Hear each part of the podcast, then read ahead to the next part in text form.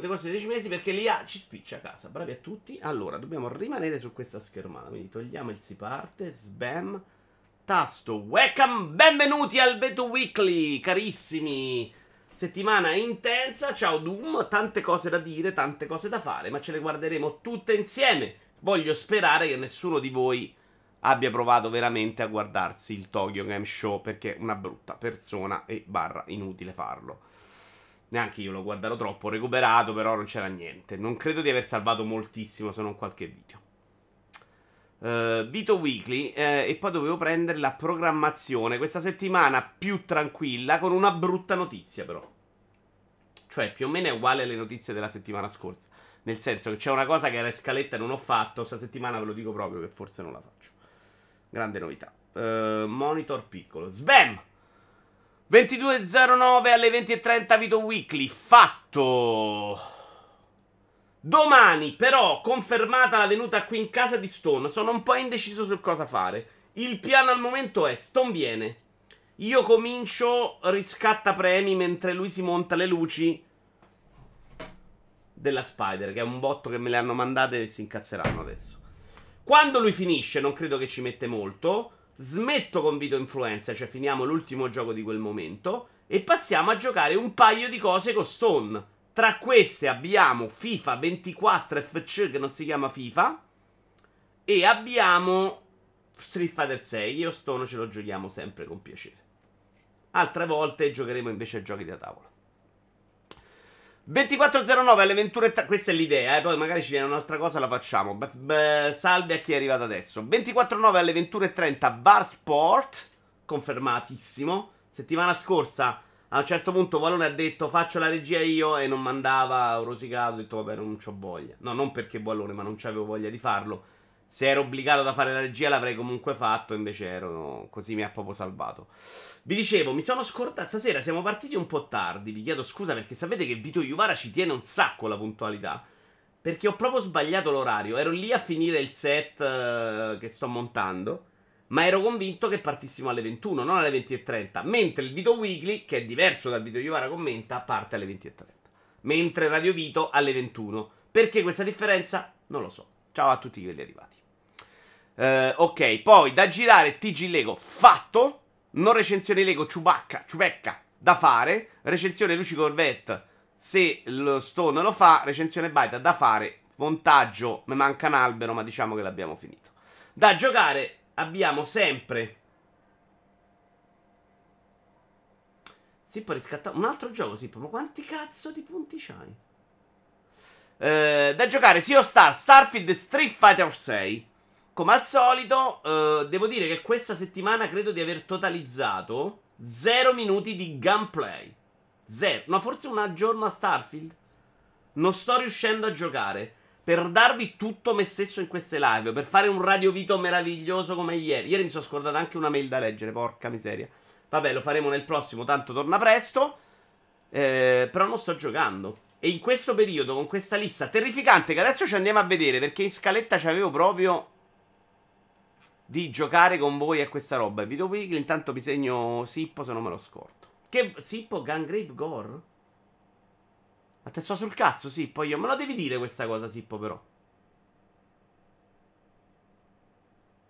Non cambia niente ma voglio saperlo se ti sto sul cazzo.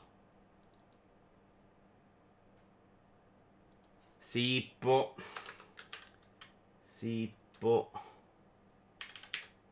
94 Gangrave Gore Xbox Pass, mi stai dicendo? Tra l'altro con Sippo volevo fare stasera il pre-show, una partita a FIFA per vederla insieme, il solito derby in cui lui mi fa 4 pere, ma non siamo riusciti a organizzare. Questo l'abbiamo fatto. Allora poi vado a prendere YouTube Giochi Giocandoli, perché il primo giochino di questa sera è leggere la mia lista dei giochi, quella che ho pubblicato su Twitter. Voglio che contiate quanti di questi siete interessati a giocare. Contiamo anche Sea of Stars e Starfield. Quindi io conto 2, quelli li conto.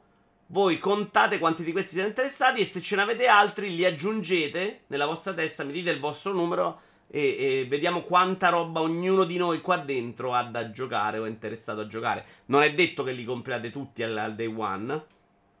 Mi piace sapere quanti ne volete giocare. Voglio capire quanti di voi sono morti dentro. Ciao Vito, pronto a pagare Twitter X? Non so di cosa parli. Obbligatorio il pagamento, lo vuole mettere? No, non lo pago e passo a un'altra cosa probabilmente. Ma figura se pago Twitter. Allora, Witchfire, ti giuro che stamattina l'ho guardato un po' così. Poi sono andato nella live dei termosifoni, gli ho detto sono indeciso, è bellino, è interessato, lui mi ha risposto, te lo spiego un attimo, è un roguelike alla Tarkov. Lo cancello, signori. Non è più in lista. Quindi abbiamo 1, 2, 3... 4, 5, 6, 7, 8, 9, 10, 11, 12, 13, 14, 15, 16, 17, 18, 19, 20, 21 giochi che voglio giocare da qui a marzo. Porca troia, 21, 3, 4, 5, 6, 7, 8, 9, 10, 11, 12, 13, 14, 17, 18, 19, 20, 21. Ma fuori testa sta cosa. Tra cui poi ho comprato anche Gambrella e Under the Waves perché sono pazzo. Para FIFA che esce fuori. Hades 2 e Silent 2 al momento non sono interessato. 21, voglio che facciate voi il conto mentre ne parliamo. Phantom Liberty DLC. Vi do anche il mio giudizio su quanta voglia ho. Tanta. C'ho proprio tanta voglia di tornare in Cyberpunk, quindi ti do un 8 su 10. Cocoon. Cocoon ne ho sentito parlare bene, se non era nel pass non lo giocavo mai, 6 su 10. Mirage. 7 su 10. Ho un po' di paura, ma voglio crederci. Forza Motorsport 9 su 10, tantissima voglia, è proprio il gioco perfetto per me per fare altre cose, quindi voglio un gioco di macchine di quel tipo. Sonic Superstar, non penso di comprarlo a €60, ma la voglia 6 su 10, dai, non esageriamo. Hot Wheels 2, un po' cannabilizzato da Forza Motorsport, ma secondo me lo prendo dei one, i rosso sarebbero quelli in dubbio, quindi ti metto un 7 su 10, proprio perché è un seguito. Spider-Man 2, poca voglia, no, vi dico lo voglio saltare day one, poi ci finisco dentro, mi conosco, magari lo rivendo subito, magari è Byron. Byron, non comprare Spider-Man 2 al day one, te lo vendo io subito. Super Mario Wonder 9 su 10, quasi 10 su 10 di voglia, dico 9 perché in realtà a me il platform 2D non è che fa impazzire. Ciao Jedi. Cities 2, tanta voglia, poi mi annoiano sti giochi, non c'ho il tempo per giocarli, però c'ho voglia. Halloween 2, tantissima voglia. Cities 2, diciamo 7. Halloween 2, 9, per quanto ne ho sentito parlare bene. Jusant, mi è anche piaciuta la demo, quindi 7 su 10. VRC, non lo so, devo capire esattamente che gioco è, quindi al momento è un 6-10, però potrebbe essere anche un 8-10. Se è uguale agli ultimi Dirt è anche un 8-10. Like a Dragon Gaiden, super voglia, 8-10. Tra l'altro abbiamo scoperto al Tokyo Game Show che sarà nel Xbox Game Pass. Super Mario RPG 6 su 10. Non lo dovrei neanche comprare questo adesso. Ho fatto l'offertona con Wonder, ma c'ho voglia, ma il giusto. Prince of Persia The Lost Crown, secondo me lo rimando e me lo gioco insieme ad Avatar, che non è in lista ma che giocherò. Avatar una prova gliela do. Prince of Persia secondo me li slitto insieme. Ah no, cazzo, devo slittare, devo rimandare Avatar. Potrei farlo però senza neanche Avatar, c'ho sta fretta. Like a Dragon Infinite Wealth, meno voglia di Gaiden, quindi dico 7 su 10 invece di 8. Persona 3 Reload, bella voglia ma con paura, quindi dico 7 su 10. Cioè c'ho voglia 8, ma il rischio che sia una roba terribile è alta. Final Fantasy Rebirth, voglia 8 su 10. Princess Peach da scoprire, al momento è un 7 su 10. Ho visto dei 4 e dei 5 su 21 titoli. Siete proprio pip, ragazzi. Però. Allora, vediamo un po'. Però magari c'è 5, compreso la roba fuori che interessa a voi e non a me, eh. Cioè, è basso. Non vi piacciono più i videogiochi.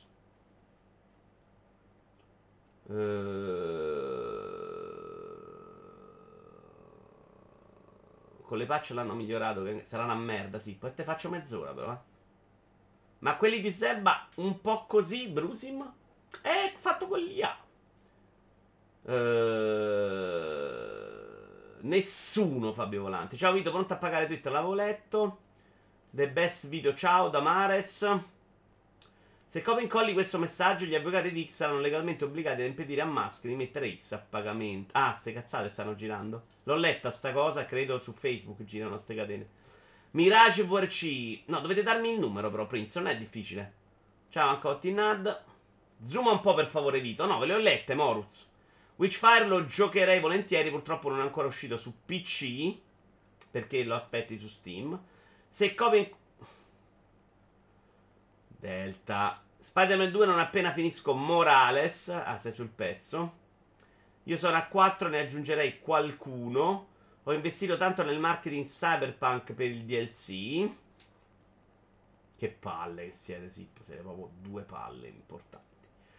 Oggi è uscito anche il gameplay trailer di Warshi. Ah sì? Linka Jenny. Linka qua che me lo copio per favore e ce lo vediamo subito. Mi sono arrivati 7 Lego che ti dicevo, DeLorean, Ecto One, le scatole massacrate, cazzo, Bartolini, sempre Bartolini ha fatto presente al Lego segnalato con le foto e mi hanno regalato un bel po' di punti, sempre gentili. A me, quando chiamo io, non mi se incurano proprio da male, cioè, io, oh, c'è sto problema. Vabbè, sì, suca. Stiamo molto calmi, poi voglio vedere la differenza tra City 1 e 2, mi sembra molto più bello questo Monaco. Intanto che non ci sono già se Spawn, posso dire che il nuovo Mario non lo tocco manco con un bastone. Spawn c'era, Brusi, quindi adesso so cazzi tuoi.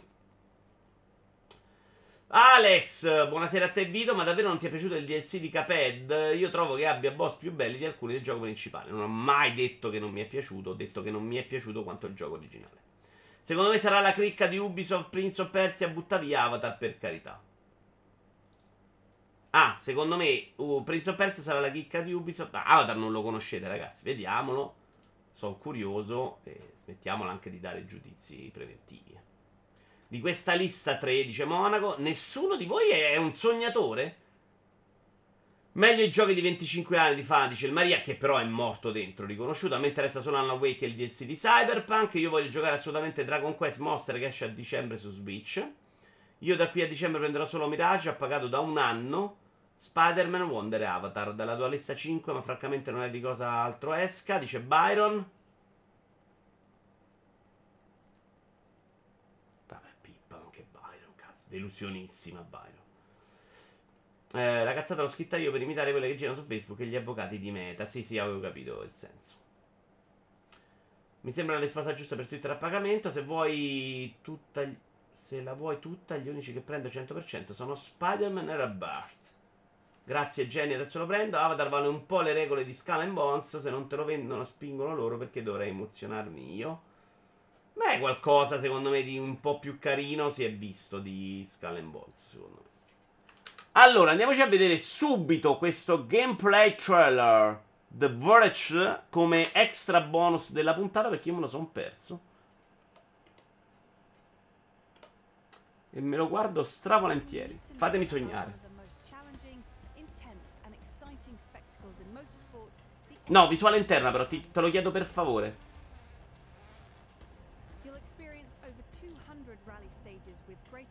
Sono 5 minuti, troppi. Ok, classe.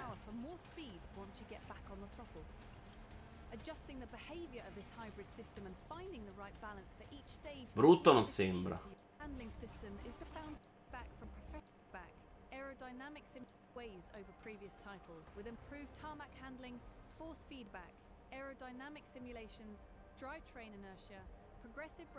Beh, sembra una roba che punta alla simulazione, dai. Sembra dalle parti di Dirt.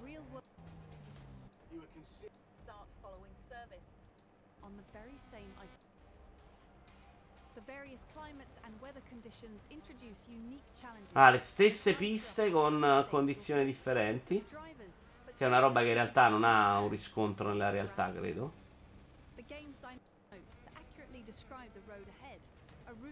Speriamo non sia proprio troppo pazzo simulativo, però bella voglia di giocare anche questo. 8 adesso.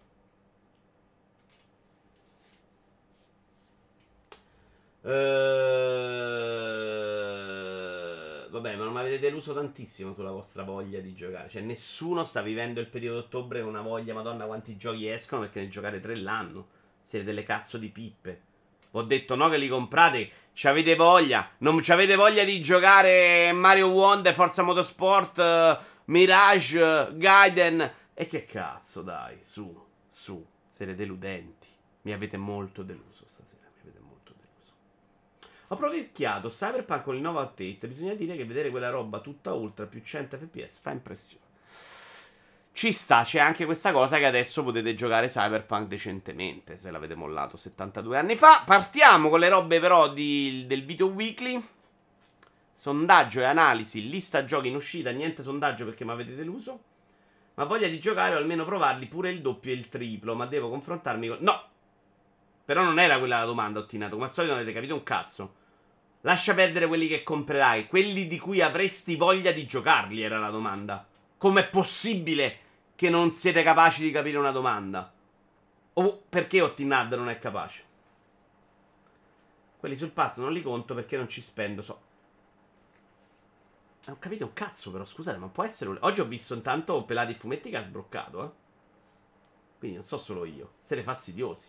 Vito arriva la sera demolito, riesco a giocare solo un po' nel fine settimana, un disastro, perché è pubblico di Vito... Che ti aspetti di noi? Se, vatta a guardare Pelati e Fumetti oggi, va. Che ha sbroccato un mod. Io sono con lui, super abbraccio. Molto severo stasera, è vero. È vero, ti siamo provati. È pure io, però.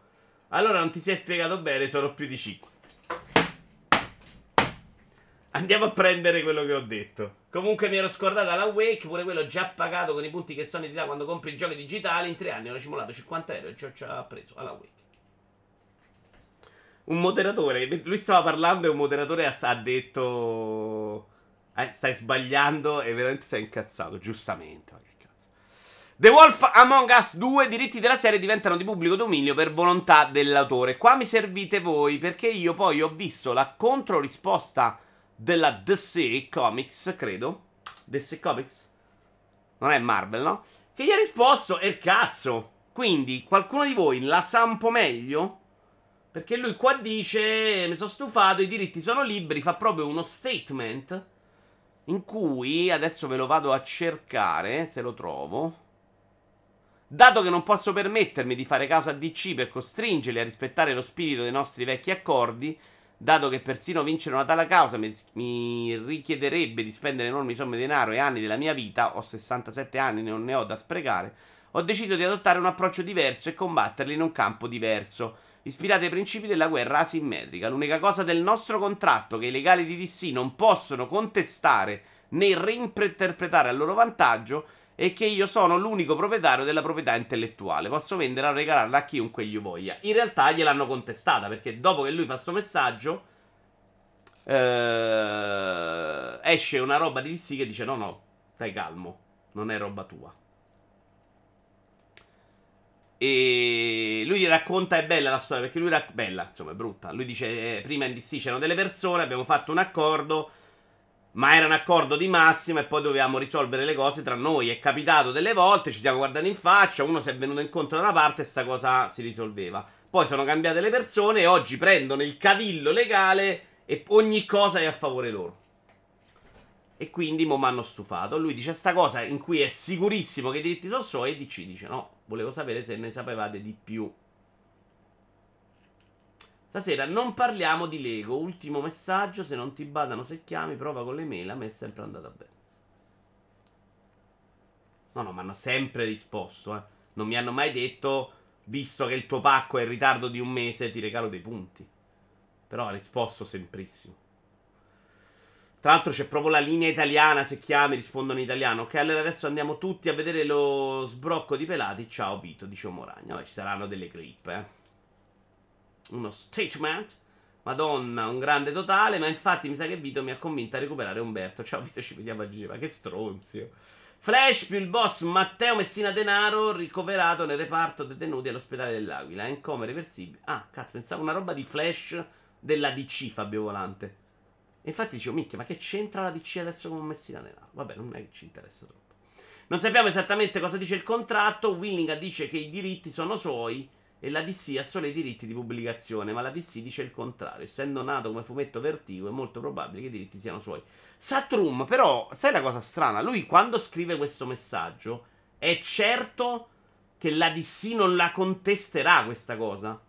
Lui non si aspetta che la DC dica no, i diritti sono miei. Per lui quella è l'unica cosa in cui dice ah, mo ve frego, così dovete fa pippa. È strano che poi invece ci sia contestazione. Non credo proprio che lo possa fare, le persone sono avare, talmente che mi interessa la news. Scusate il ritardo, dice Matto Smat, aiaiaiaiai Matto Smat, però ti sei perso il rimprovero alla community. Questione dei diritti fra DC e autori sarà sempre spinosa, quella però è uscita per subetichetta in cui di solito autori avevano maggiori diritti. È morto Re Giorgio Napolitano. È morto Napolitano? No. Perché non c'hanno più voglia di giocare, grande specie. Hanno voglia di rompere i coglioni, ma di giocare poco. Jack, se mi fai perdere tempo... Ah, è morto, cazzo. 98 anni c'aveva. Vabbè. Mi dispiace. 98 anni però sono tanti. È vero, è vero, è vero, è vero. Dispiace. Un saluto al nostro Napolitano, che comunque il suo l'ha fatto. 98 anni. Beh, Druce, io anche meno, sinceramente. Voglio arrivare a meno, ma voglio smettere di lavorare prima. Lui è arrivato a 98, ma ha lavorato fino a 95, no? Sbagliato proprio. Proprio sbagliato. Contro tutto quello in cui credo. Allora, programma Vito Iovara lo possiamo anche chiudere. Vabbè, era per riportarvela questa notizia. Andiamo avanti con ritmo. Inazuma Lane 11 Victory Road teaser trailer. Qualcuno di voi, perché io il momento Inazuma 11, nonostante giocassi Layton in quel momento di level 5, l'ho proprio smarrito nella vita.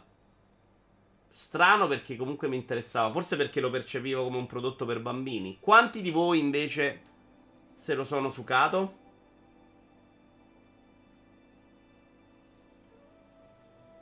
Io mi sono già rotto il cazzo, ne ho 39. Io di vivere no però, Delta, e di lavorare sì. Io a 98 voglio morire mentre gioco a Baldur's Gate 10, ci sta. Sì. Se sto bene e ancora posso fare quello che voglio, sì. Però comunque devi farti badare da qualcuno a 98 anni, dai, anche me. Ne ho giocato uno su 3DS, abbastanza divertente, anche se senza troppe pretese. Il primo l'ho apprezzato, questo però è un teaser del K, veramente? Ah no, si vede un po' di gioco. Quindi cos'era? Una roba narrativa in cui poi come funzionava il gioco di calcio? Spiegatemi. Guardarlo così non è esattamente un sogno però, eh.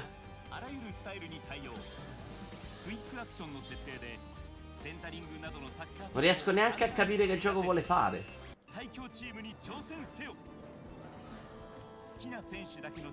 Tipo FIFA.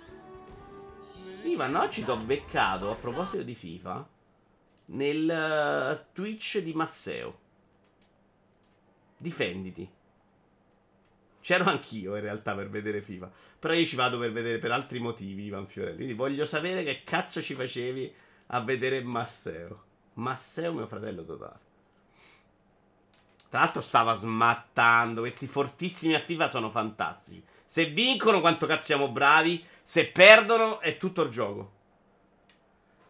Tenta di mischiare il GDR con il gioco del pallone, da quello che ho capito. Da che parlate di lavoro? Di che parlavate di lavoro? Che non vogliamo lavorare, Matto Smat. Tra l'altro sono 2 settimane. Ho scoperto oggi perché fanno 14 estrazioni a settimana adesso del Superenalotto. Quindi avevo giocato una cifra, stavo tranquillo, e sono 3 estrazioni che controllo e dico mannaggia, non ho vinto. Invece i soldi erano già finiti. Fanno 4 estrazioni il venerdì in più per l'Emilia Romagna, mi pare. Quindi adesso posso andare a controllare però se ho vinto. Però questi giorni quando dicevo vado a controllare, in realtà ho controllato la ceppa de K, perché non c'era la giocata. Io non vado a controllare la schedina, guardo l'importo. Se c'è scritto 14 euro non ho vinto. Se c'è scritto 51 milioni ho vinto. 4 euro non ho vinto. Succederà in diretta, ragazzi. Sarà bellissimo il momento che in diretta l'annuncio. Aspetta, la faccio più stretta così si capisce. Mi butto anch'io sull'enalotto, l'inganna poveri. Minchia, 4 estrazioni, ci pensavo, ne parlavamo con mio padre. 4 estrazioni a settimana e rovina famiglie proprio. Cioè, la gente che gioca si sfonda, secondo me. Decapolis, che già mi interessa un po' di più. Non so se ve ne hanno parlato quelli che erano in Japan. Questo vagamente mi interessa e lo trovo bellino esteticamente.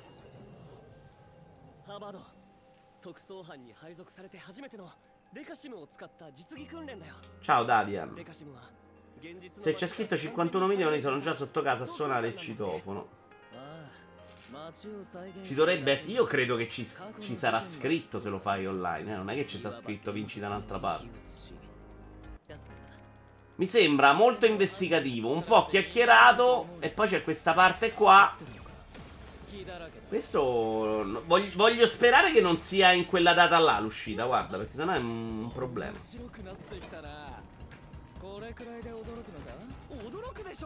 E t'attacchi al caos in net. È uscito un video di multiplayer. Mircotto, ciao. Io invece ho beccato Idi sul canale di Giordana. Attenzione, fanboismo. Questa me la salvo io. Bisogna giocare 4 volte all'anno, che se deve arrivare la botta di culo arriva uguale. Il punto è che non arriva. Sì, non devi giocarsi le cifre, ma sto pensando a chi ci va sotto. Un'estrazione in più è un problema. Quindi se fai 2 volte, 3 assieme, hai fatto il colpo? Non ho capito.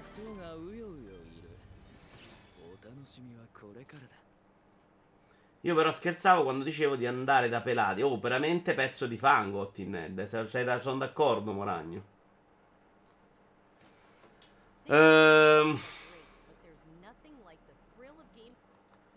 Xbox Game Pass. Allora, c'è stato il leak. Parliamo di questo leak Microsoft. La mia idea quando è uscito era comunque di informarmi, perché secondo me in questo caso è comunque una notizia, non è vero che è un leak. Non è lo scemo di turno che dice mio cognato sa, io vi dico, sono l'influencer.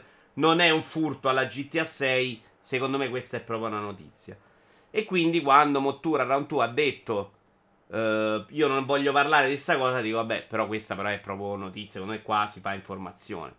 Nei giorni successivi ho visto come sono stati usati questi leak e mi è passata la voglia di parlarne, perché hanno preso dei mischioni di roba, mail scambiate, piani, notizie, le hanno trasformate in realtà assodate, futuro certo, che non è il modo di leggerlo secondo me. Quindi abbiamo preso un paio di cose che possono interessarci un po' di più, in realtà non l'ho neanche lette, quindi non lo so, ma dai titoli mi sembravano più interessanti per parlarne e non ho proprio retto tutto il resto. Quando succederà lo vedrò, cioè posso anche preoccuparmi della roba prima. Ciao Spawn, quando iniziano le telefonate, non ci sono oggi. Non ci sono e sono molto deluso di una cosa. Radio Vito bellissima. Bravissimi tutti, tranne Idi, che ieri sera è stato rimproverato, infatti. Però non c'è stato nessuno della vecchia guarda finora a telefonare. Nessuno. Tutta gente che mi ha conosciuto da Valore, Coffare, Subsport. Nessuno che dice, oh, io ti seguo da 100 anni. Uno zio filiero che mi dice, guarda, mi sono fatto delle live da solo con te alle 3 di notte mentre litigavamo su Assassin's Creed. Non c'è stata questa persona. Puntatone di... No, beh, dai, Radio Vito è proprio una figata. C'è un problema su Radio Vito. Tutto quello che ho preparato per, tipo, i commenti di Facebook, ci sono 1000 rubriche che ho preparato. Se funziona Radio Vito, cioè arriva la gente al telefono, non le posso fare. Quindi devo fare un altro format per quella roba, perché è bellissimo. Il format in cui facciamo tutte quelle cose insieme è una figata. Ed è uno spreco.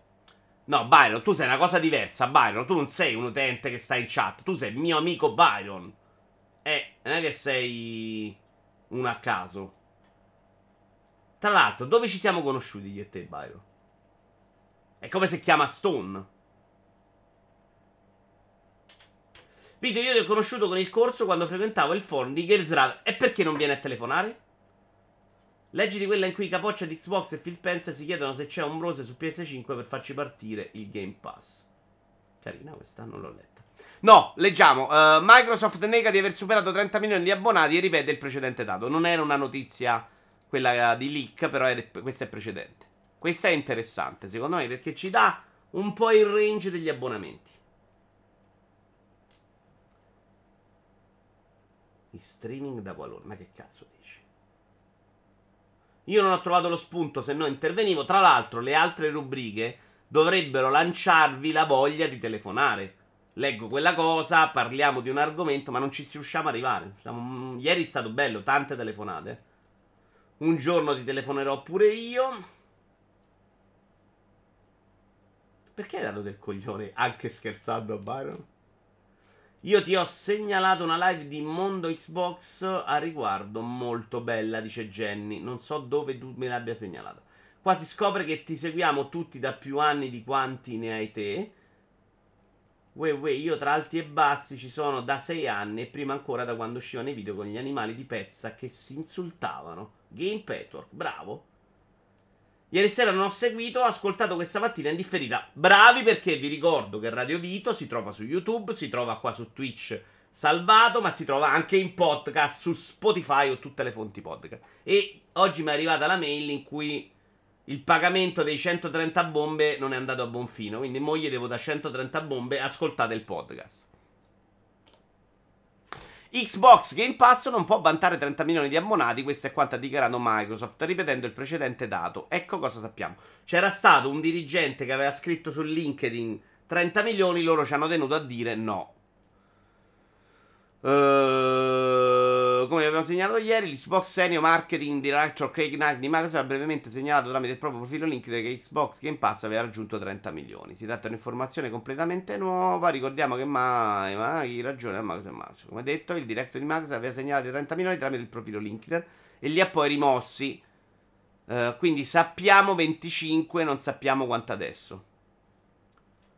Ricordiamo che Microsoft aveva confermato l'arrivo a 25 milioni a gennaio 2022 e aveva poi ripetuto a novembre 2022, quando aveva anche fatto notare durante le discussioni con la CMA inglese per l'acquisizione di Activision Blizzard che l'obiettivo di quell'anno era 35 milioni. Dopo un ulteriore anno, quindi secondo Microsoft, l'ultimo traguardo tagliato è ancora 25 milioni.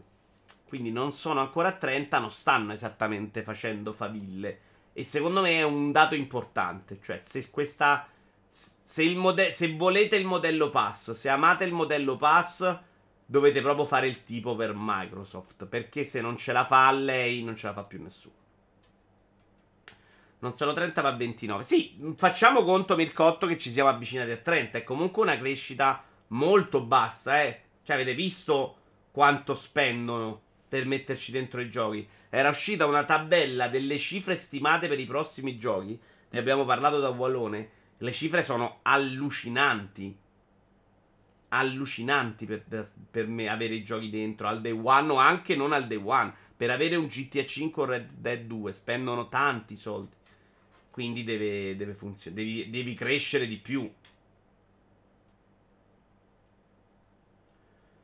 Ci stanno ancora, certo che ci sono gli abbonamenti a 1 euro e quelli miei a 5, eccetera, eccetera. Però già Monaco, crescita di quel numero a quelle cifre già è positivo. Poi quanti soldi sono è da vedere. Tolta quella di Baldur's Gate 3, 5 milioni. Lì l'avevano proprio cannata, cioè lì avevano convinto. Secondo me non sbagliando troppo, eh. Per me non era facile così da leggere il successo di Baldur's Gate 3. Era stato su Stadia, non se n'era parlato, non c'era stato sto casino. Per me, almeno nella mia bolla, non era proprio prevedibile quel successo. Poi ha avuto successo, tutti a dire, è scontato, si sapeva. Da mo' che esce, c'è Baldur's Gate 3 fuori, non mi pare che fa casino. Se esce domani in Early Access uno di quei 21 giochi me lo compro, eh.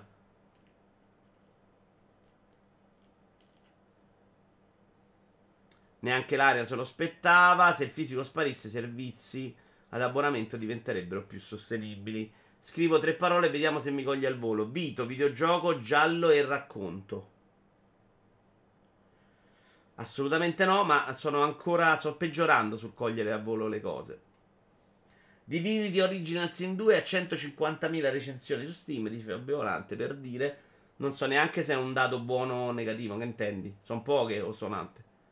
Non so quanti che comprano il gioco recensiscono su Steam. 30 milioni sono poi così pochi, mi sembrerebbe un gran numero ad averceli 30 milioni paganti davvero, non credo mai, non lo so se sono pochi. Per me mai sotto i 50 per Microsoft sta roba è sostenibile. Mai se non hai 50 milioni di... Però è una cifra che ho in mente io. Ovviamente magari per loro è 25. Ne dubito, ma per loro potrebbe essere. Ci sta che non fosse prevedibile perché è un genere molto di nicchia. Non è neanche il genere, erano proprio le reazioni a Baldur's Gate 3 che mi erano sembrate fiacche. Quindi io l'ho letta male io, e siccome io sono la persona che è migliore di questo mondo, capite che può sbagliare anche Microsoft se sbaglio io. Tra l'altro oggi mi ha scritto Ivan Fulco, persona meravigliosa, lo sapete, ricordandomi che 100.000 anni fa scrissi un editoriale su TFP in cui parlavo di come secondo me le soluzioni dovessero essere all'interno dei giochi, e lui... parlava oggi, faceva riferimento alle soluzioni che oggi ci sono, quella roba che c'è, le tabelle, come si chiamano, su PlayStation 5. Quando sono avanti, ve lo scordate. Su Switch 2 ci ricordiamo i video, però. Tutto si riduce a quanto è sostenibile e Microsoft non ce lo dirà mai. Sì, ma non è facile, secondo me, neanche per loro capirlo, Mircotto. Loro puntano a 100 milioni nel 2030. No, non credo. 100 milioni non è proprio pensabile... Se c'hai massimo 100 milioni come vendita di console, forse col mobile, forse se ti vai a prendere veramente un'altra fetta di pubblico. Apple Arcade fra tra i 150 e 200 milioni di abbonati con i giochini. Sei sicuro, Winnerbago? Io non ho mai trovato stime su questa roba. Ne era uscita una volta una molto contestata come numero.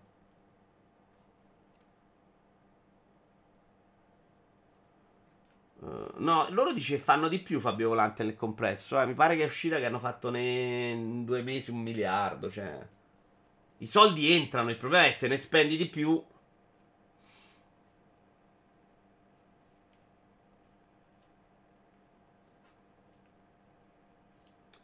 Splash, guarda, prendila con le pinze perché non è così chiaro, però è un altro mercato, ecco perché tutti sono ingolositi da quello. Le cifre di venti e delle console in un ciclo di vita non tengono conto dei doppi e tempi di acquisti fra guasti e collezionismo. Sarebbe interessante capire quali sono i giocatori effettivi al mondo. Ciao Antonio! Hot Wheels Unleashed 2 Turbocharged Gameplay Trailer 2. Sbamate! Hai fatto pace con Vallone, Antonio?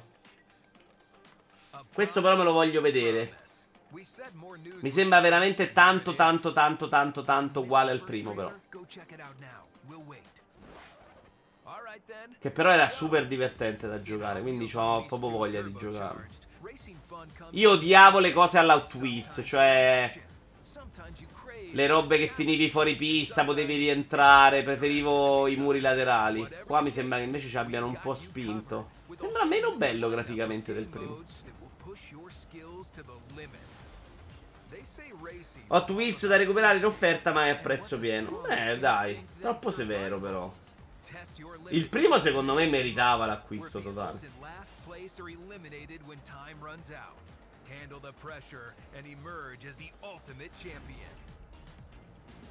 Ti perdoniamo, Ottinata. Tanto quando scrivi tu correggendo non è sei tanto meglio, quindi. Ciao Scherrico.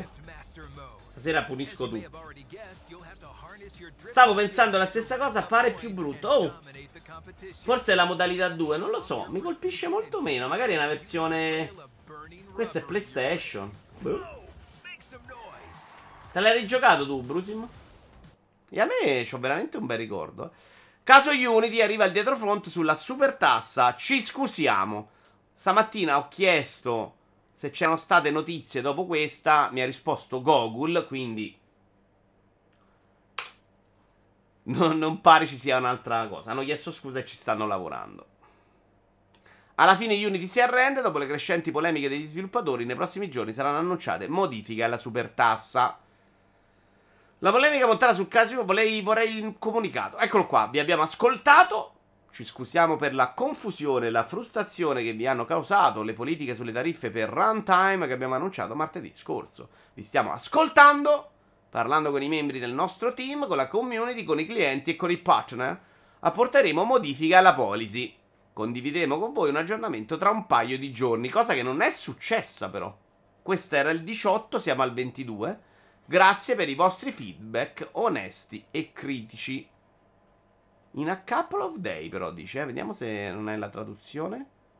In a couple of days, cosa che non è successa. Pezzi di fango. Quindi, probabilmente avevano fatto una minchiata, hanno esagerato. Qualcuno dice se arriverà alla percentuale massima da dare sul gioco, che è una roba che già ti pone un limite che è sensato. Breaking news di Fabio Volante. Attenzione. Incredibile questo show! Incredibile!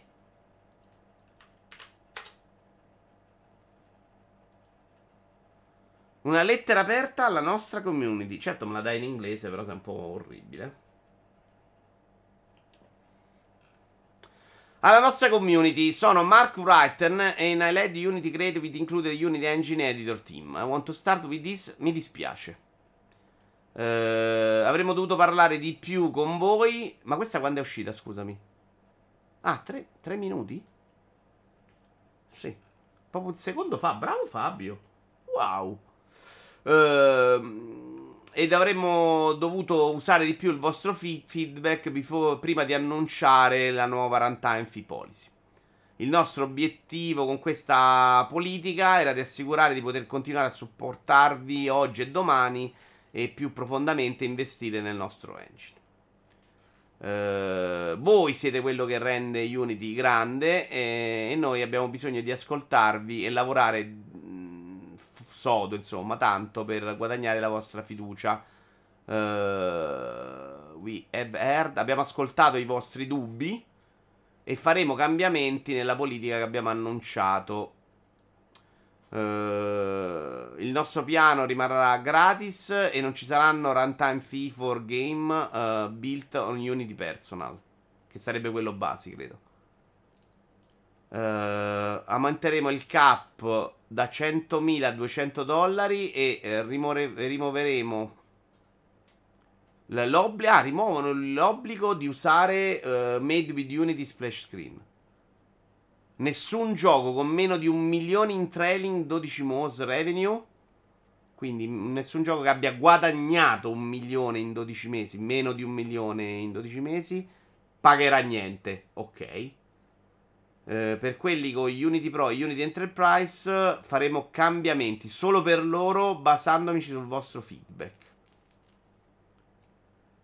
Il runtime fee policy sarà applicato solo cominciando con The Next LTS version Unity, che verrà lanciato in 2024 in avanti. Quindi lo dico, tu ti regoli, quando farai il gioco saprai queste nuove regole. Questo è, ci stava. I giochi che sono correttamente usciti e i progetti su cui state lavorando non saranno inclusi. Ah, non saranno inclusi in questa politica a meno che non deciderete di upgradarli alla nuova versione. Quindi se tenete gli Unity che state lavorando adesso, sta roba comunque uscirà senza problemi. Se invece decidete di aggiornare Unity e fate uscire il gioco, va attaccato a cazzo. Se upgradate il gioco vecchio agli Unity nuovo, comunque pagate. We will make sure that you can stay on terms applicable for the version of Unity editor you are using as long as you keep using this version. Per i giochi che sono soggetti a questa nuova politica, vi daremo una scelta del 2,5% revenue share on the calcolated amount based on the number of new people engaging with your game each month. Madonna.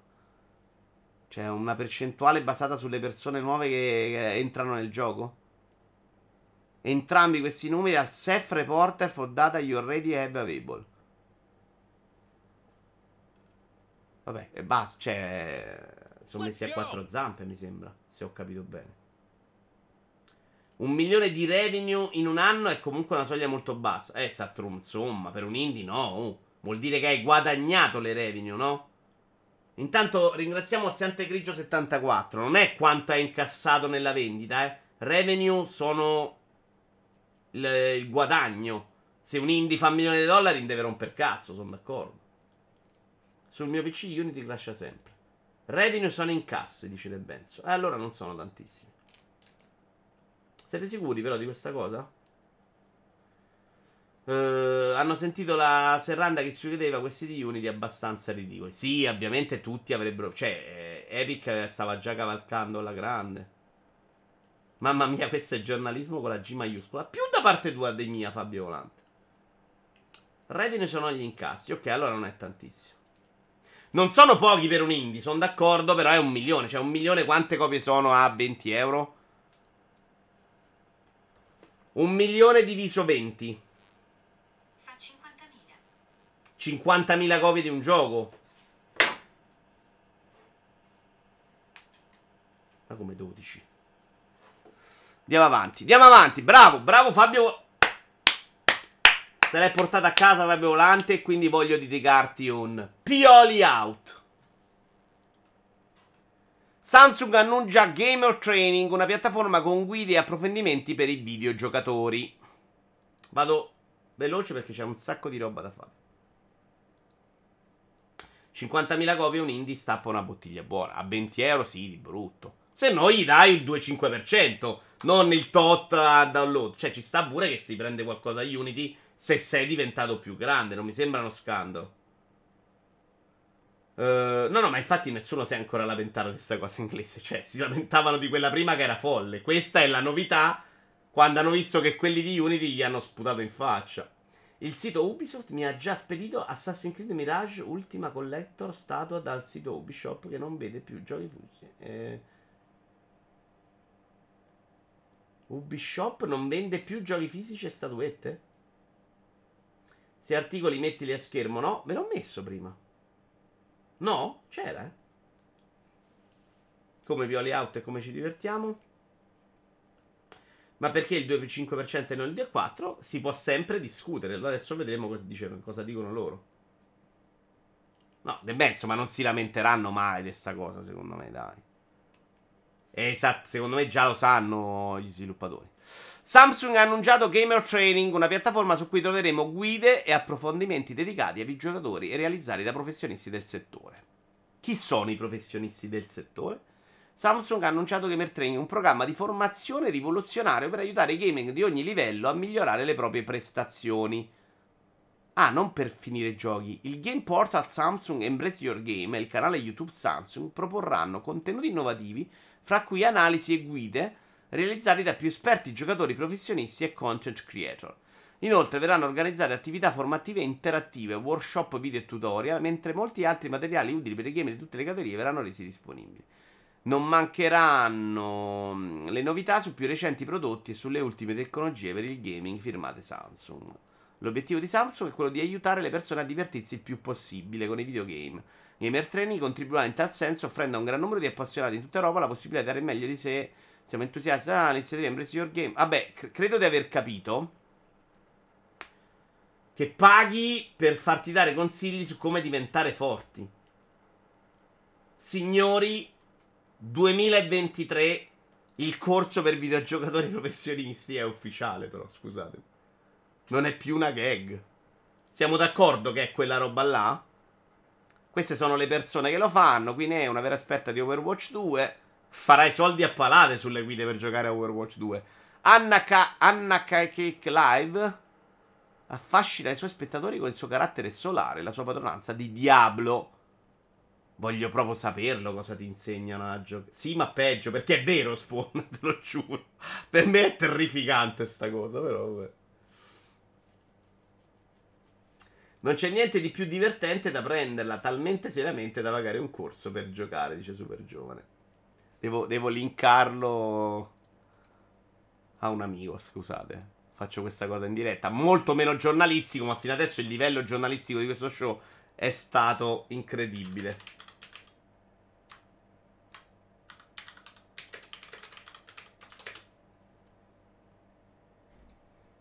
E quindi voglio un po' abbassare il livello. Oh, quella cosa di buttarmi nella vasca voi non l'avete mai vista, vero? Perché fu cancellata che era una brutta ripresa. Ma c'è stata una ripresa del corso per videogiocatori in cui fingevo di raccogliere monete nella vasca da bagno. L'avevo riempita con la schiuma e io mi buttavo vestito nella vasca. Quel coglionazzo di Sailor che stava riprendendo sbaglia tutta l'inquadratura. E quindi voi non avete potuto godere di quella cosa meravigliosa. Quante cose incredibili ho fatto. La ripeto tutte le sere nei miei sogni. Xbox Series XS, velate tre nuove console mid-gen. Ah, ok, passiamo ai leak. Queste sono le tre console. Qui sono curioso di vedere esattamente cosa hanno in mente. Cosa avrebbero potuto avere in mente. Non è esattamente cosa uscirà. Chiariamolo, è un leak, non vuol dire che queste cose succederanno. Però sicuramente ci hanno pensato. The most powerful Xbox ever now, adorabile all digital. Cioè questa è solamente i Series X, uguale, senza disco, però sferica. Non è brutta. Io però in questo mondo in cui i dischi esistono non prenderei mai una roba digitale. Cioè mi dà una possibilità in più il dischio. Se risparmio, parliamone. La vasca finirà nei blooper. No, Moragno, perché butto tutto io e quindi all'epoca non li usavo. Però aveva senso usarla, secondo me. È stato un cretino. Allora. Mattinata difficile, ok. Per quanto concerne gli hardware mid-gen, i documenti rivelano tre nuovi modelli di Xbox Series X All Digital attualmente in produzione. Brooklyn. Ah, tutti e tre senza disco. Series S e Uther Xbox Series X. Vabbè, quindi sono... fanno delle versioni Only Digital. Vabbè, pensavo una roba più interessante. Ci interessa meno. Ma poi esistono dei giochi fisici per Series X? No, effettivamente esistono, però non li comprano moltissimo. Amiibo di Zelda prenotabili su Nintendo Store costano meno di GameStop. No, l'ho già comprato, Italia. Dai, non mi va di rompere il cazzo a GameStop. Dagli edulire. No, trovami quelli che ci mancano. I tre Splatoon. Li ho presi a 70 bombe in Giappone. Mortal Kombat 1 Metacritic. Questo devo dire che mi è venuta un po' voglia. Non è nella lista, ma io sono un sognatore, a differenza di questa community di gente che non sogna più. E guardare Mortal Kombat, sentirne parlare così, mi fa comunque venire voglia di averci. Scusa, il terzo modello qual è? Una serie X, una serie S e l'altra? One X. One X Only Digital. Il vero problema di questa generazione è così mi pare che ci fosse scritto. L'essere MD di non poter sfruttare della stessa sono costretti ad usare la FSR. Ogni tanto fantastico come sarebbe se vedessimo i videogames in supporti SSD nei vecchi negozi che frequentavo 20 anni fa, che ovviamente adesso sono tutti chiusi. Dice Delta. Ah, ogni tanto fantastico. No, io l'ho superata proprio questa cosa, per me non è un problema. Anzi, molto meglio. Tra l'altro la fase che stop l'ho proprio patita, che per me è durata 7 minuti. Però passare dal negozietto, che era un amico, ci parlavo, ok. Ah, che stop, che era una che mi stava un'ora al 20 a dirmi se volevo altre robe. Per me sarà delirante proprio. Gli acquisti miei che stop sono stati pochissimi. Proprio noiosa proprio quella parte. Quindi compravo roba inglese più pur di non andare a GameStop. E quindi no, meglio che Amazon che arriva a casa, ma sti cazzi. Vuoi l'assicurazione? E poi adesso online ho fatto la tessera del GameStop, però, quindi hanno vinto loro. Molto bella questa grafica di Metacritic, perché puoi fare questa cosa che mi piace un sacco. Sboom! PS5 85, Xbox 87, PC 81. Molto più severo su PC. Voglio... come faccio a leggere? Ok. Vediamo gli italiani.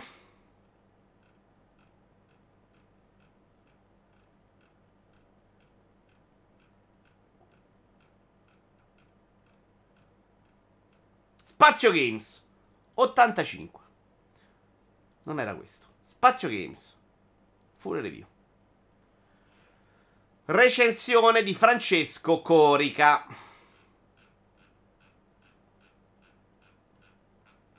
Cos'è questa? La modalità in singolo? Eccolo qua. Voto 8-5.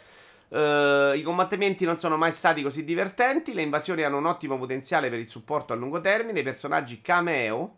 Non si scrive con la K grande, però. O è proprio una roba cameo del gioco. Espandono il roster e anche il gameplay. Un cast di combattimenti ben costruito e molto vario. Ah no, qua i negativi sono sempre accoppiati di là. Porca troia. Anche se alcuni personaggi sono stati chiaramente tagliati. Ah, forse si mettono tutto la K perché è Mortal Kombat. La campagna smette di prendersi sul serio nel finale. Troppe feature che dipendono da una connessione online. Il crossplay è purtroppo assente nel momento del lancio. Il crossplay è assente, ok. Mortal Kombat 1 riesce a evolvere la serie in ogni suo aspetto, risultando abbastanza fresco da poter attirare i giocatori novizi e inesperti, ma allo stesso tempo familiare e in grado di soddisfare i giocatori più esperti ed esigenti.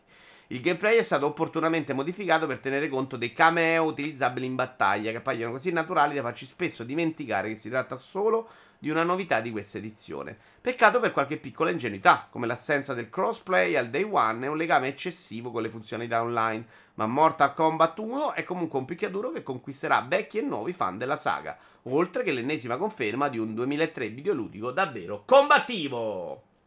Fanno così dal 93. È del gioco. Tra l'altro sto pensando adesso che Combat è con la K, non ci avevo mai fatto caso nella vita, ragazzi.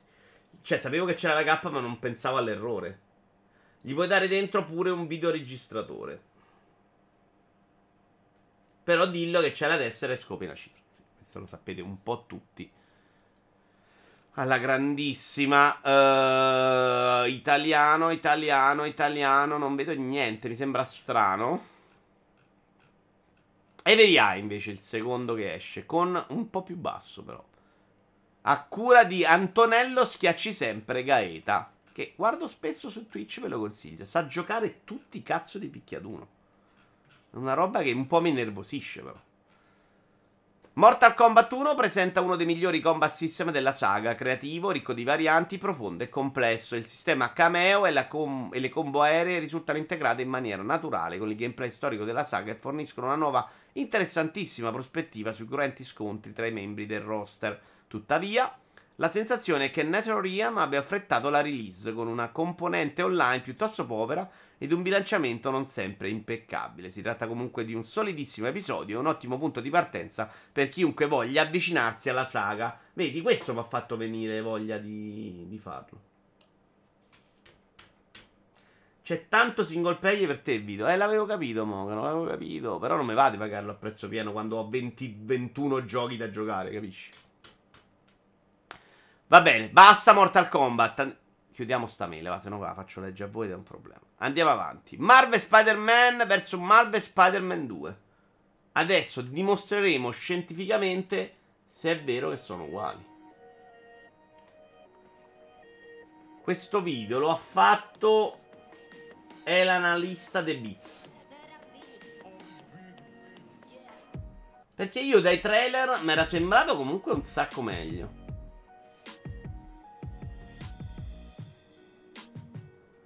No, qua no.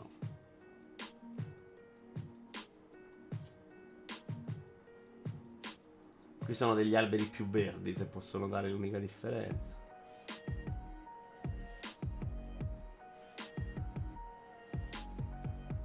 Sì, è quello, ragazzi.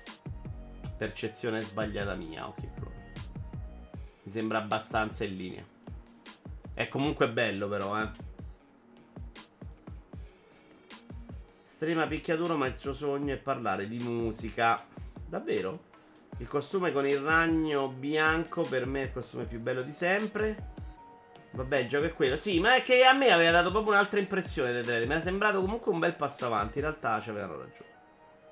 Stavi già gridando al downgrade. No.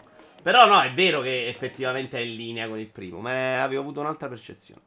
Game Pass settembre 2023. Ecco i giochi della seconda metà di settembre 2023. Vabbè, non manca tanto però. Cioè, manca ancora un botto. Siamo a una pagina e mezzo di... No,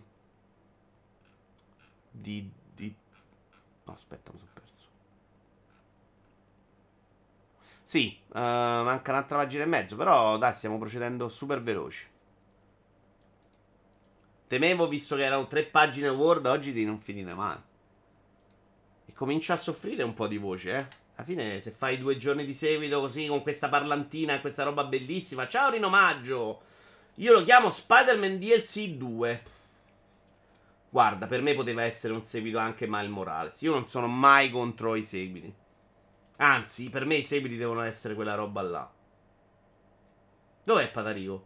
Ciao Patarico. Allora, intanto abbiamo un problema con Payday, perché avevo chiesto la chiave per Video Influencer, però per PS5, perché alla fine così se lo giocava un amico su PS5. Non me lo hanno mandato, cioè mi hanno dato la chiave, ma non funziona. Io gli ho scritto e non mi hanno risposto, cioè mi hanno risposto, mi hanno mandato a un altro posto che non mi ha risposto. Il punto è, il gioco è uscito nel Game Pass, io adesso potrei fare Video Influencer sul Game Pass, con la versione del Game Pass, e comunque gli faccio l'ora su sto sito e ho risolto il problema. Però loro poi non mi hanno dato un cazzo. Non si fa. Aspettiamo la versione PS5? La faccio lo stesso domattina? Non lo so. Potrei farlo e poi me la manderanno. Fai gargarismi per scaldare la voce prima della live, dice Winnerpack. Vabbè, mi sembra proprio. Comunque, Payday, una provata gliela do volentieri. Hai letto che ci sono state polemiche sui server? Assolutamente no, devo dire che la serie neanche mi fa impazzire. Infatti... No, tra l'altro gli ACI, sì, me li tengo buoni perché mi hanno risposto subito, ma sto scherzando. E mi hanno mandato tipo Dead Island 2, sono Deep Silver, quelli italiani, quindi magari ci cascano. Ciao Mindolino, in super ritardo però Mindolino, eh. Allora, questo mese c'ha... Oh! Questo non me lo ricordo proprio. Party Animals non me ne frega un cazzo. God of Nights nel pass, giocatevelo perché secondo me qualche bella ora vi divertite pure, perché il combattimento comunque funzionava, era la struttura e il mondo che era una cagata, ma secondo me cose buonine ce l'aveva. Payday 3 me lo provo, Cocoon vediamolo. Però sto fallendo da programma, cioè a questo punto uno tra Sea of Stars e Starfield dovrei quantomeno essere in procinto di finirlo, e invece non ci siamo neanche un cazzo vicino. Questo che cos'era che non me lo ricordo?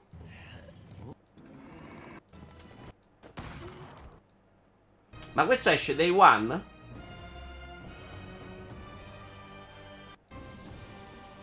Ma è una roba coop?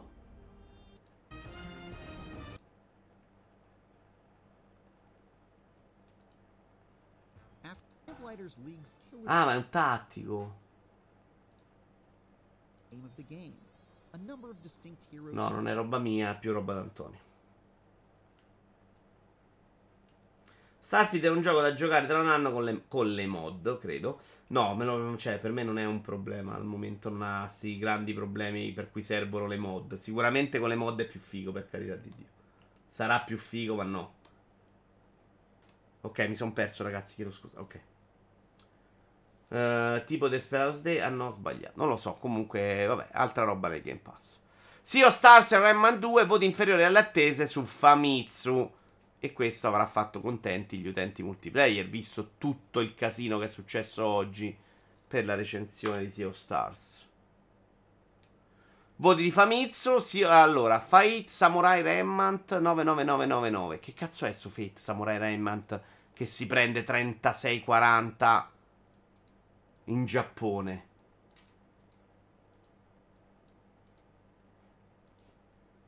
Poi ci abbiamo Infinity Stretch Dragon Quest 8878, Renman 2 8878, Rose Camellia Collection 6888. Sea of Stars si prende 9897 3340. Fate Samurai Remnant, eccolo qua, 99999. È un Genshin Impact.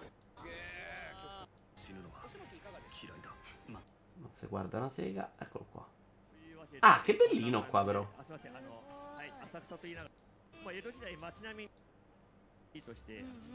Molto giapponese. Non era colpa degli utenti di multiplayer oggi, ma di un tuo collega streamer.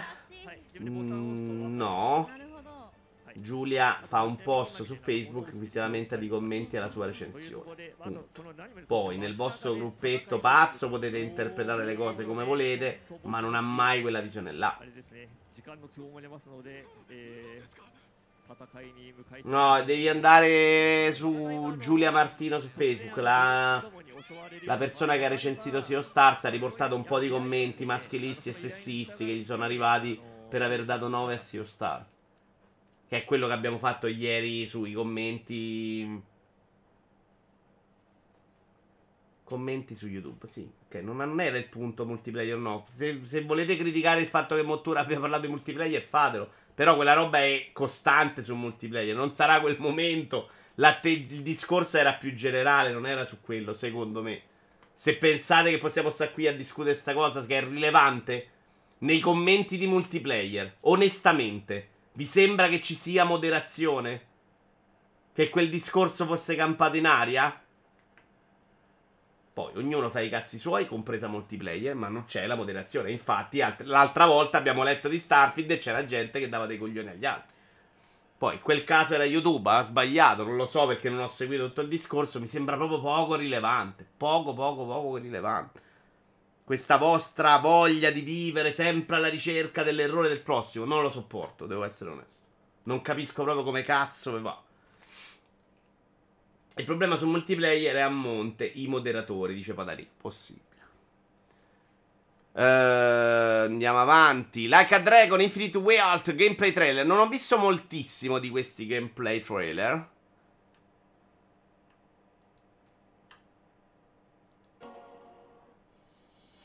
Questo c'ho meno voglia. Spero. Questo potrei saltarlo. Avevo detto che non l'avrei giocato. Però poi un po' di voglia me la fanno venire, alcune cose fighe l'ho viste. Ma la città cos'è esattamente?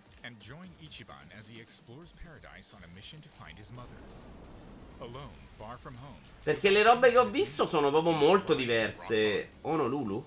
Ah, davvero? Quindi ho voglia di giocarlo per quello. Comunque mi fa vedere un posto tutto nuovo. Molto poco giapponese però. Non è Ostia Monaco, smetto. Personalmente eliminerei i commenti da tutti i contenuti. Chatroom è quello che hanno fatto più o meno tutti i siti online. Però è sempre una abbassarsi a far vincere i terroristi. Cioè non può essere manco quella la soluzione di tutto. I cretini non capiscono i voti o si lamentano dei voti, togliamo i voti. I cretini non capiscono, usano male i commenti, togliamo i commenti. Il testo non leggono, togliamo il testo. Il video è brutto, togliamo il video. Facciamo solo le vaccine. Cioè, no, facciamo in modo che i coglioni li banni per sempre. Non c'hai un utente, se è un problema, se vuoi risolverlo. Poi capisco che invece se sei multiplayer è un problema, o se sei il post è un problema. Però è quello il punto. Cioè le persone devono levarsi dal cazzo se fanno così.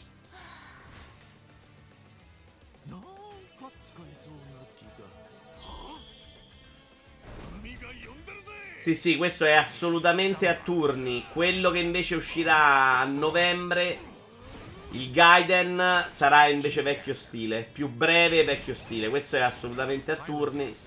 Che però devo dire non era un grande problema per me, eh. Per me il problema era che non era un gran gioco a turni. Per me si riciclava troppo, facevi sempre le stesse cose, cambiavi i costumi, le abilità. Ma il combattimento era un po' una palla al cazzo.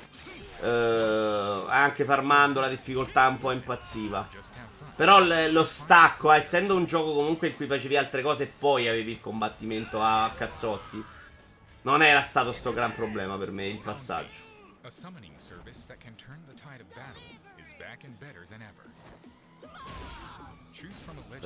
Blair è bravo Matto Smart però secondo me, quindi lo capisco, cioè per me è proprio un intrattenitore vero.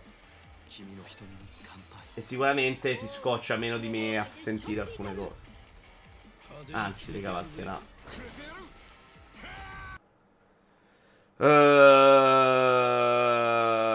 Like a Dragon Infinite World gameplay trailer. Cyberpunk 2077 Phantom Liberty. Cos'è questo? Ah, il Metacritic, è vero, sono state le recensioni di Phantom Liberty. Non ho letto niente. Lo scopro insieme a voi.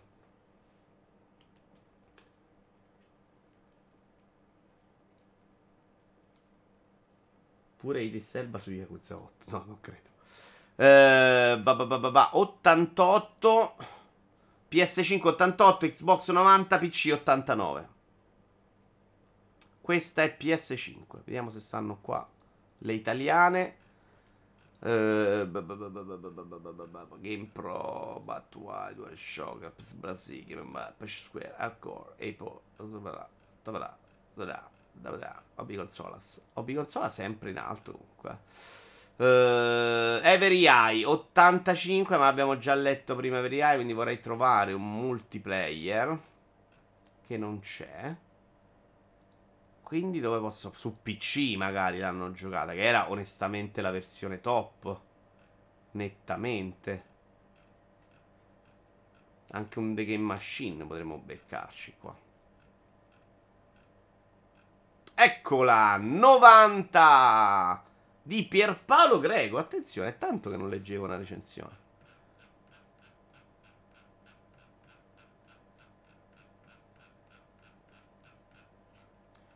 Phantom Liberty è un contenuto che rappresenta alla perfezione tutta la competenza e la capacità di CD Projekt di espandere letteralmente i suoi giochi.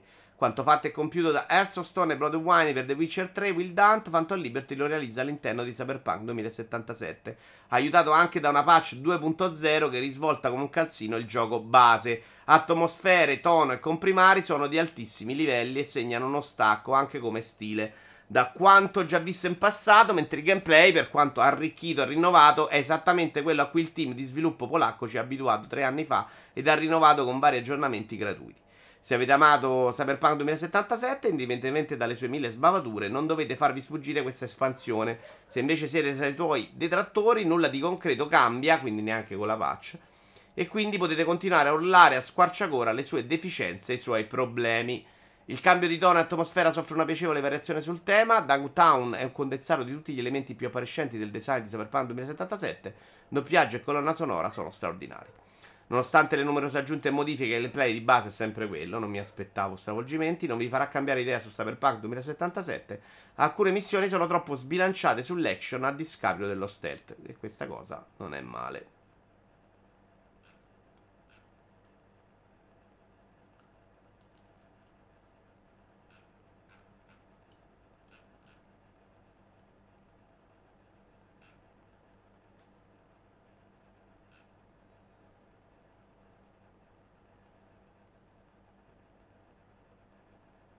È il solito scemo che deve trovare l'errore, la caccia a divertimento dell'errore.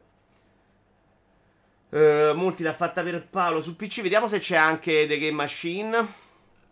No, c'è IGN Italia e quindi vince IGN Italia, che può avere questo grandissimo onore di essere letto da Vito Iovara. Recensione di Stefano Revan Castagnola.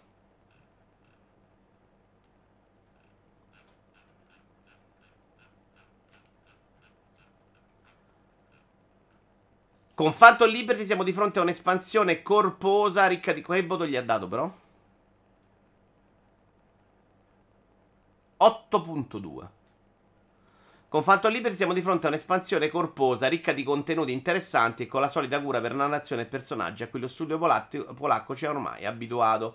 Qualche scelta in più qua e là per lasciare un'impronta maggiore sullo sviluppo della partita non avrebbe stonato, ma gli sviluppatori hanno probabilmente preferito concentrare i loro sforzi per dar vita a una storia intensa ed emozionante, e il risultato è senz'altro più che buono.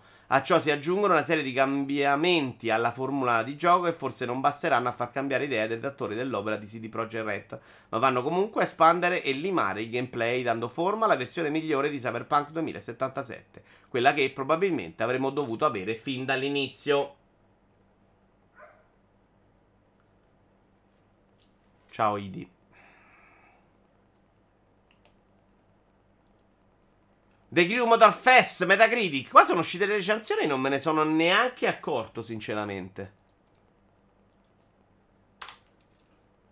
Però non mi era parso male il voto. Abbiamo un po' meno, PS5 77, Xbox 77, PS4 no, PS5 75, perché ce ne sono due?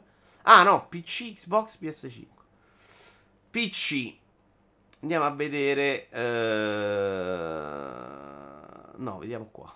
No. Se troviamo roba italiana.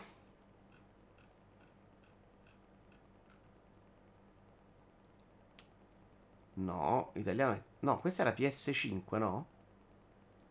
Ah no, PC, vediamo PS5. In Italia di solito è PS5.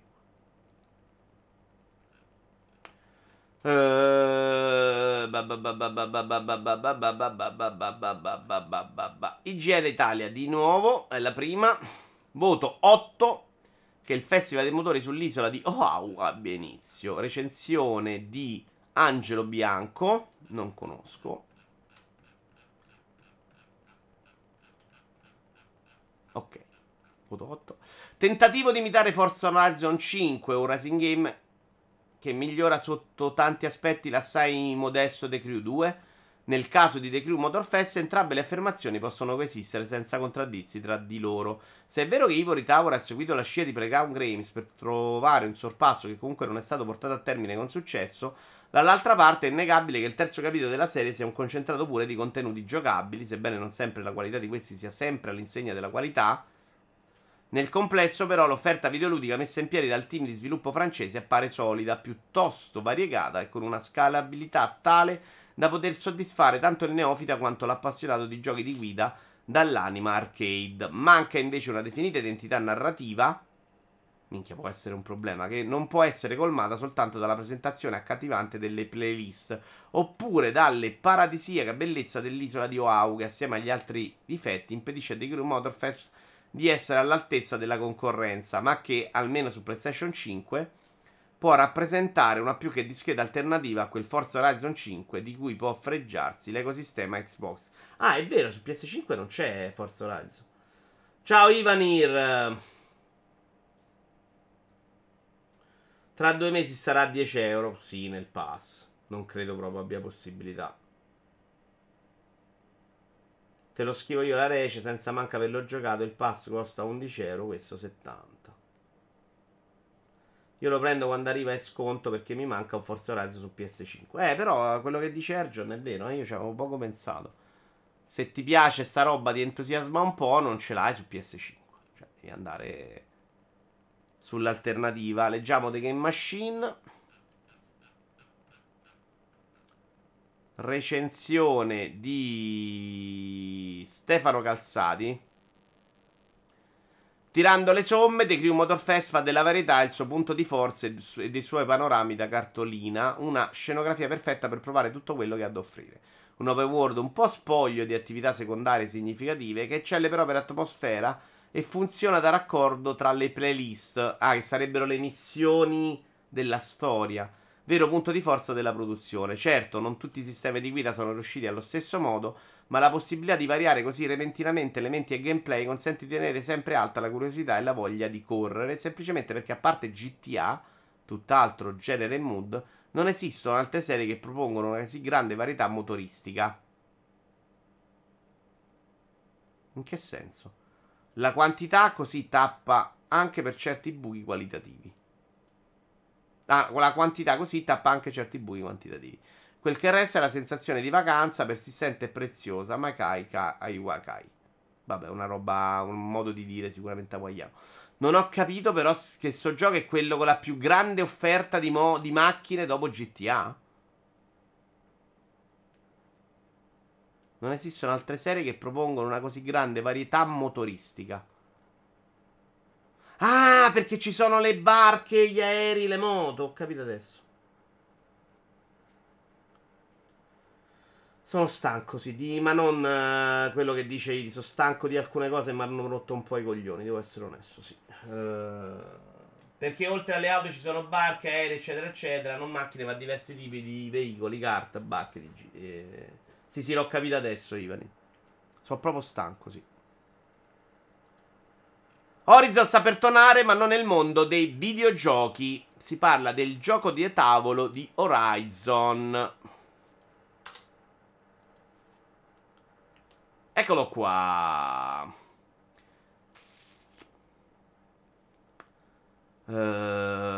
Eccolo qua. Me lo metto grande.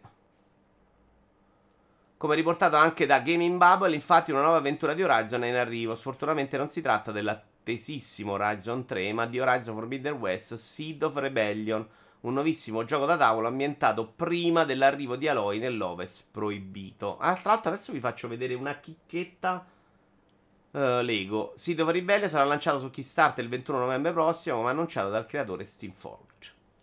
Cioè, particolare sta roba che i giochi da tavolo comunque vanno su Kickstarter anche quando hanno licenze così incredibili. È uscito in settimana, sì, all'inizio settimana, una roba che doveva essere liccata di Lego, ma in realtà era un fake. È semplicemente una roba che si è fatto uno per cazzi suoi, però era carino. Niente di clamoroso. monitor grande. Lo vedete? Si vede malissimo qua, però vediamo se riesco a farvelo vedere meglio su Instagram.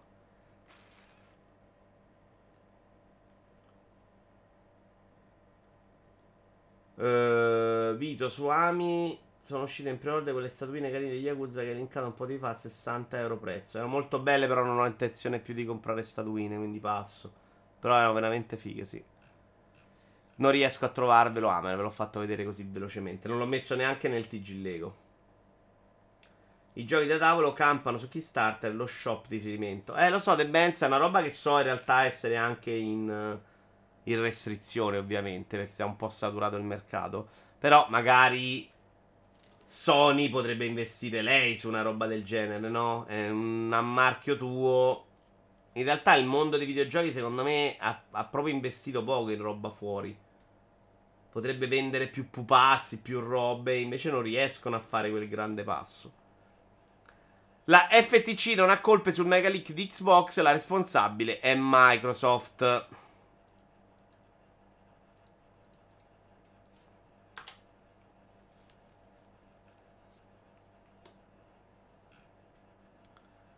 Contrariamente a quanto si credeva inizialmente, mai pensato io, però pare che la FTC non abbia ricoperto alcun ruolo nel mega leak che ha coinvolto Xbox, svelando centinaia di documenti riversati con conversazioni private e piani per il futuro della divisione gaming. Ricordiamo che in seguito alla casa intripolata... Ah, eccolo qua. La FTC e Microsoft sono stati inviati dalla casa di Random numerosi documenti relativi al caso, tuttavia tutto il materiale è stato reso pubblico senza le opportune censure di rito, rivelando così novità incredibili come una nuova... Ok.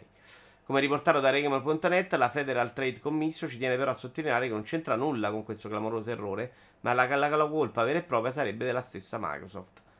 La FTC non è responsabile per aver caricato i piani di Microsoft per i suoi giochi e console sul sito web della Corte. Microsoft è responsabile per l'errore di aver caricato tali documenti. A dimostrazione della sua tesi, Dago Sfarra dell'FTC ha anche mostrato al pubblico una nuova ordinanza della Corte in merito alla questione, dove anche il Tribunale conferma che è stata la casa di Redmond ad aver accidentalmente fornito tale materiale senza censure opportune. Non ho proprio capito come funziona in realtà. Cioè, ma se tu lo devi dare all'FTC, glielo dai censurato? No! Quando è che avresti dovuto censurarlo? Però, evidentemente è così.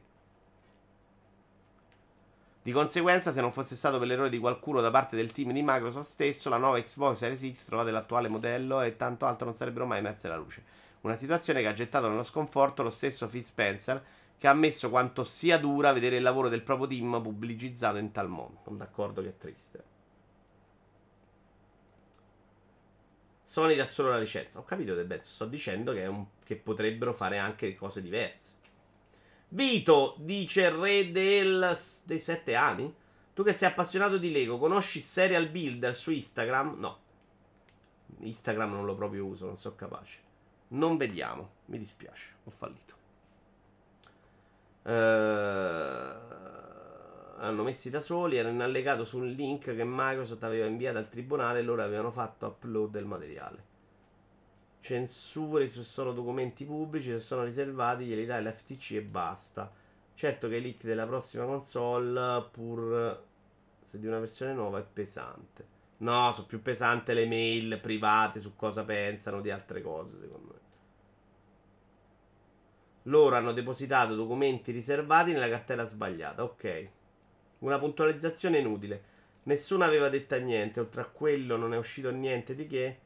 La nuova console era abbastanza scontata. Oddio, no. Una nuova console only digital uguale a questa non era così scontata. Più che altro la figura di merda delle mail su Nintendo, che preferisce implodere che farsi acquisire dai demoni bianchi.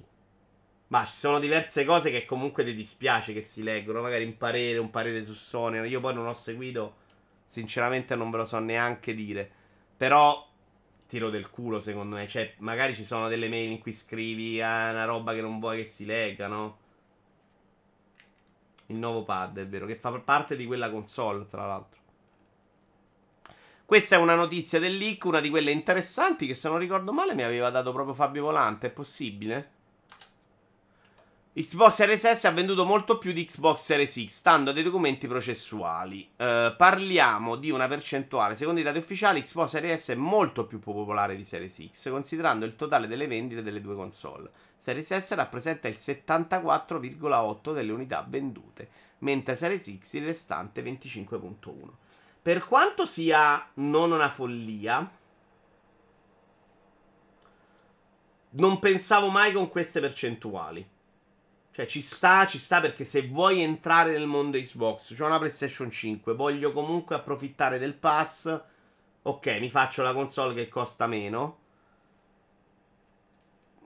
voglio regalare l'Xbox a un ragazzino, gli compro quella che costa meno, sti cazzi che poi gioca a 30, cioè nessun genitore secondo me che non ha i miliardi si preoccupa di sta cosa.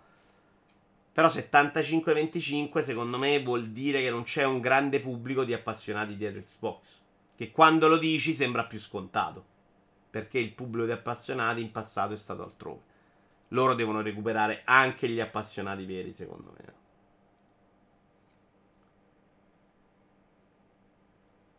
Phil col tatuaggio PlayStation si poteva evitare. Dico, hanno rinviato Starfield, dobbiamo mettere su Game Pass i 3 Dark Souls.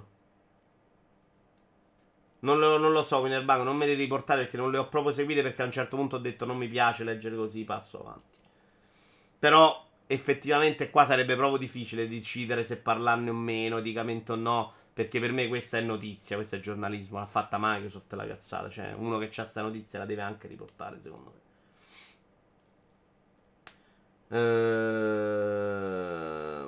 Sarà lo stesso pubblico che ha permesso a Wii di vendere 100 milioni con la stessa con la presa SCART.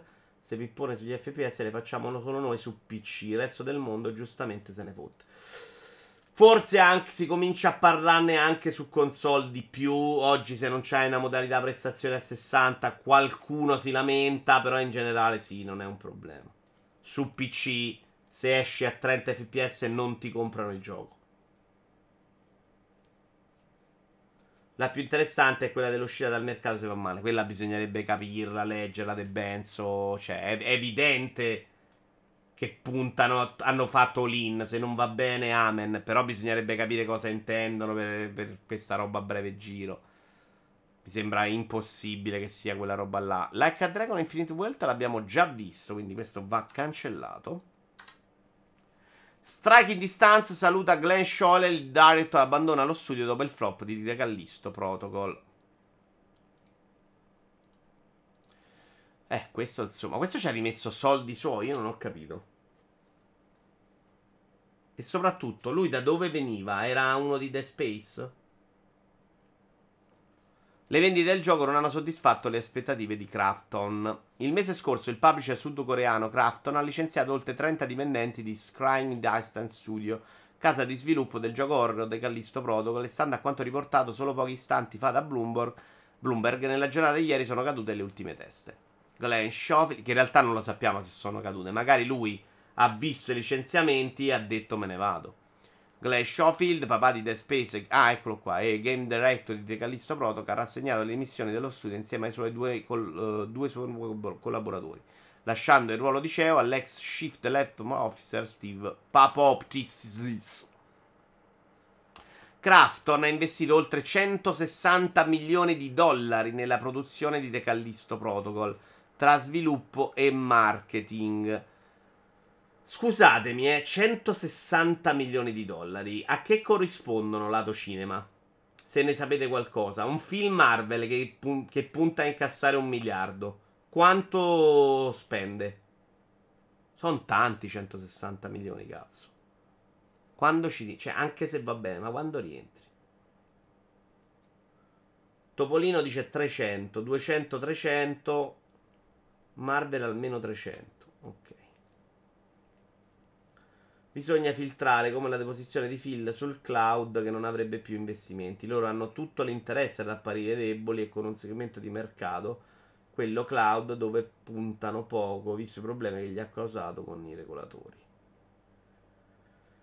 I Marvels intorno ai... The Marvels, l'ultimo, intorno ai 200 milioni, dove secondo me già non si aspettano di incassare 1 miliardo, 160 milioni sono follia pure se fai GTA. No, De Benso, credo che GTA abbia speso nettamente di più.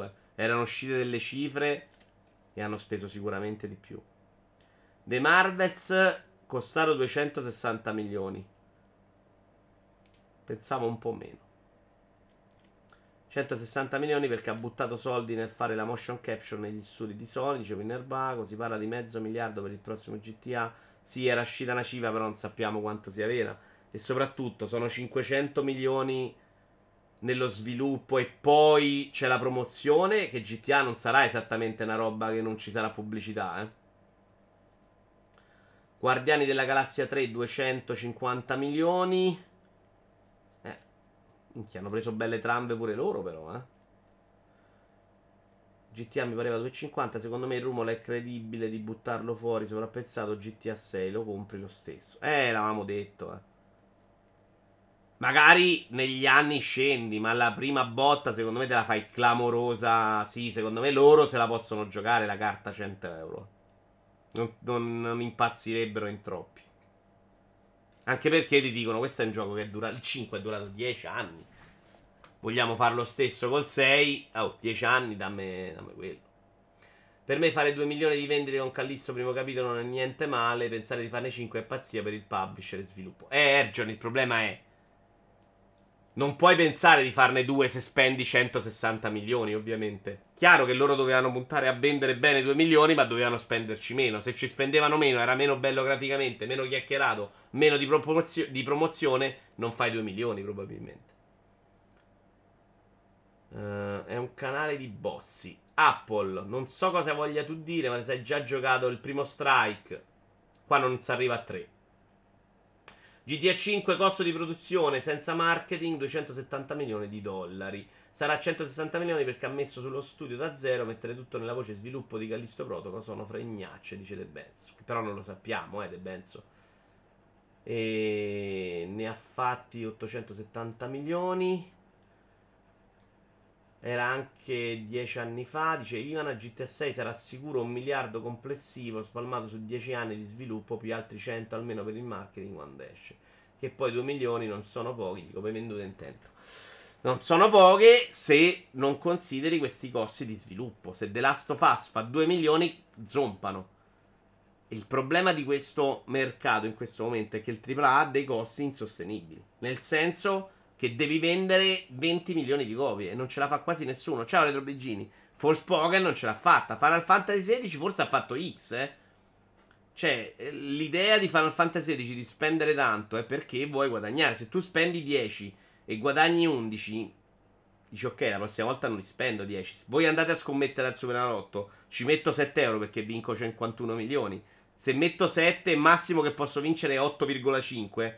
Dico, me tengo i 7, non rischio, no? Nello sviluppo invece stanno rischiando queste cifre incredibili per avere spesso molto poco, come Final Fantasy XVI, che magari non è un flop.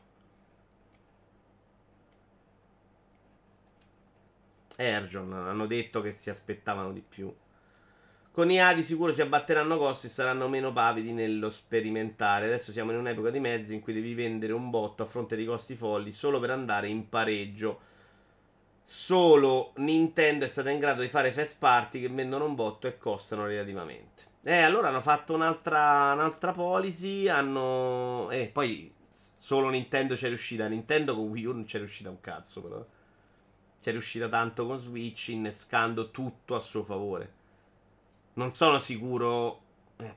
No. Alla fine Breath of the Wild. No, però Breath of the Wild solo Wii U avrebbe spinto le persone a comprarsi Wii U, perché magari Breath of the Wild c'è un problema, no? Magari c'è stata un sacco di gente che se non ci fosse stata la versione Switch alla fine se lo sarebbe comprato Wii U. A sti cazzi della console, non mi piace il paddone, eccetera eccetera. Quindi i suoi giochi comunque possono spingere tanto le vendite.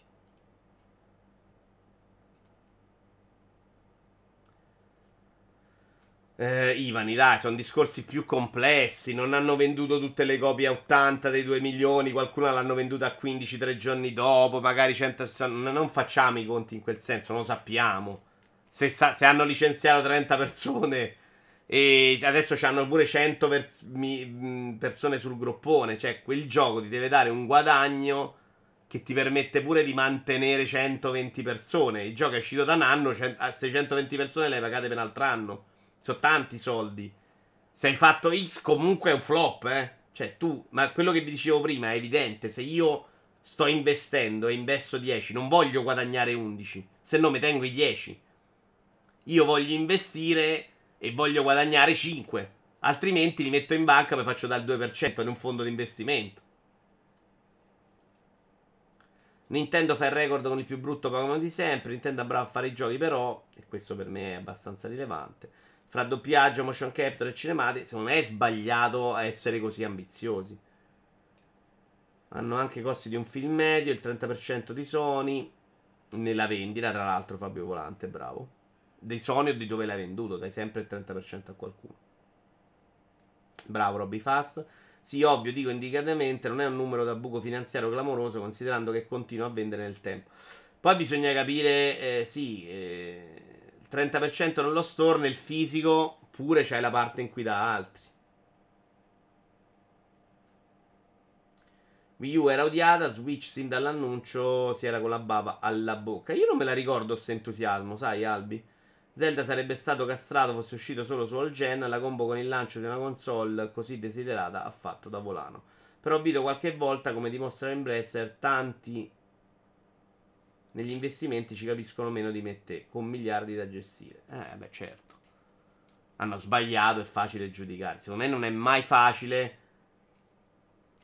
perché non è che la scelta faccio il gioco, tu dai là, dai l'idea di un gioco, te lo fanno vedere in un altro modo, potresti avere un'idea, hai l'idea che il mercato va da un'altra parte, annuncio Dead Space, Callisto Protocol, in un mercato in cui non c'è Dead Space, avrebbe venduto una copia in più? Sì, probabilmente, no?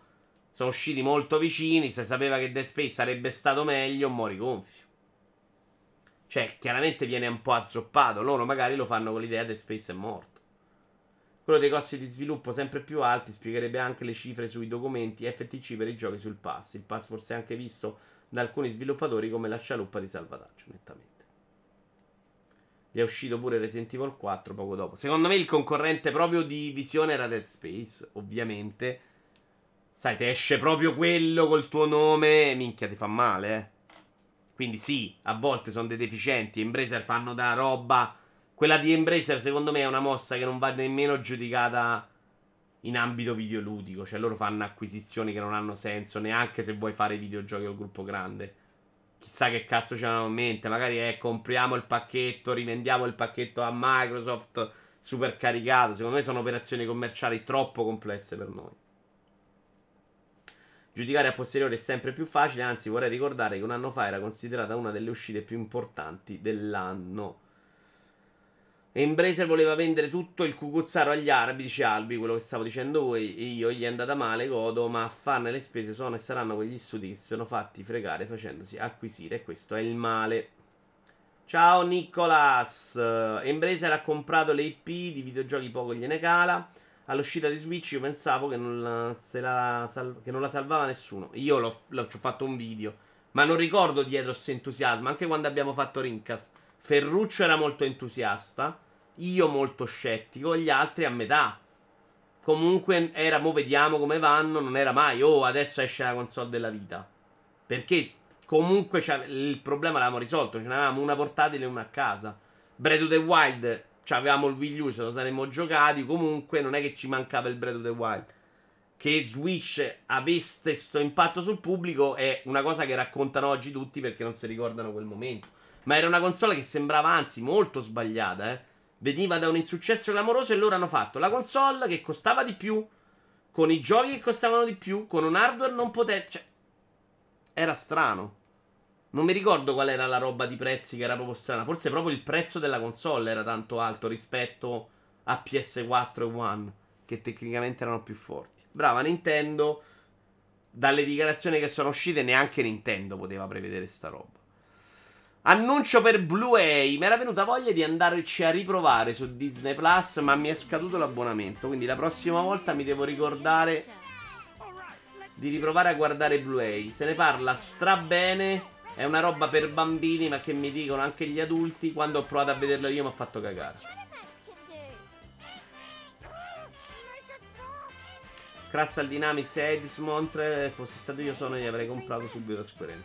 Erjon, ma per fare cosa? Per ributtarti dentro altre società che stanno andando male, cioè guardate i numeri di quelli, c'avevano dei problemi grossi di super personale che t'accolli poi, Microsoft vuole, perché sta comprando Activision? Perché faceva soldi. Quindi dice, mi compro quella roba, la lascio là, quella fa la roba, me li metto nel pass, ma loro fanno soldi. Sanno fare i giochi e fanno soldi. 329 Switch. Io facevo parte del tuo team, per me Switch era una console molto rischiosa, abbiamo sbagliato tanto. E ne paghiamo le conseguenze.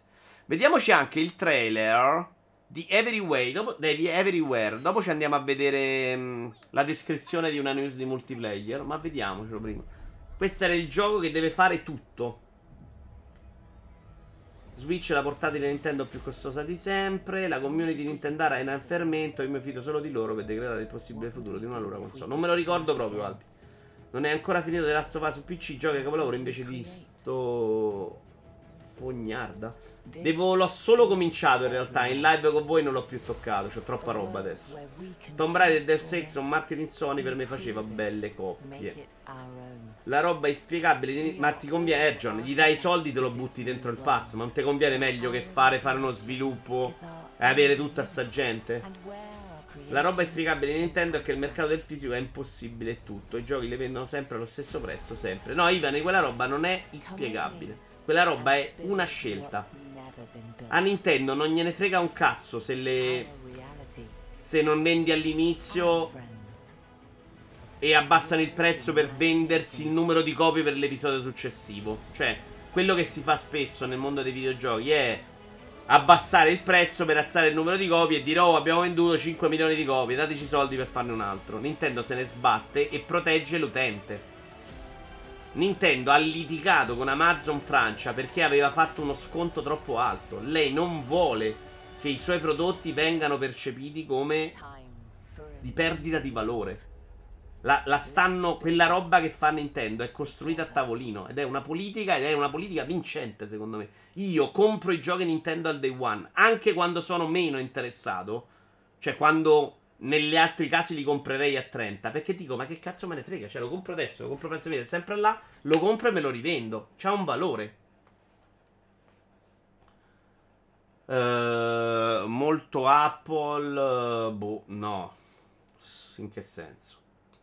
Apple fa solo i prezzi alti, ragazzi, non fa sta politica, non abbassa, Apple fa i prezzi alti e il mercato di conseguenza si muove in quel senso. È come la 4090, se costa 2000 euro al lancio non scende di prezzo.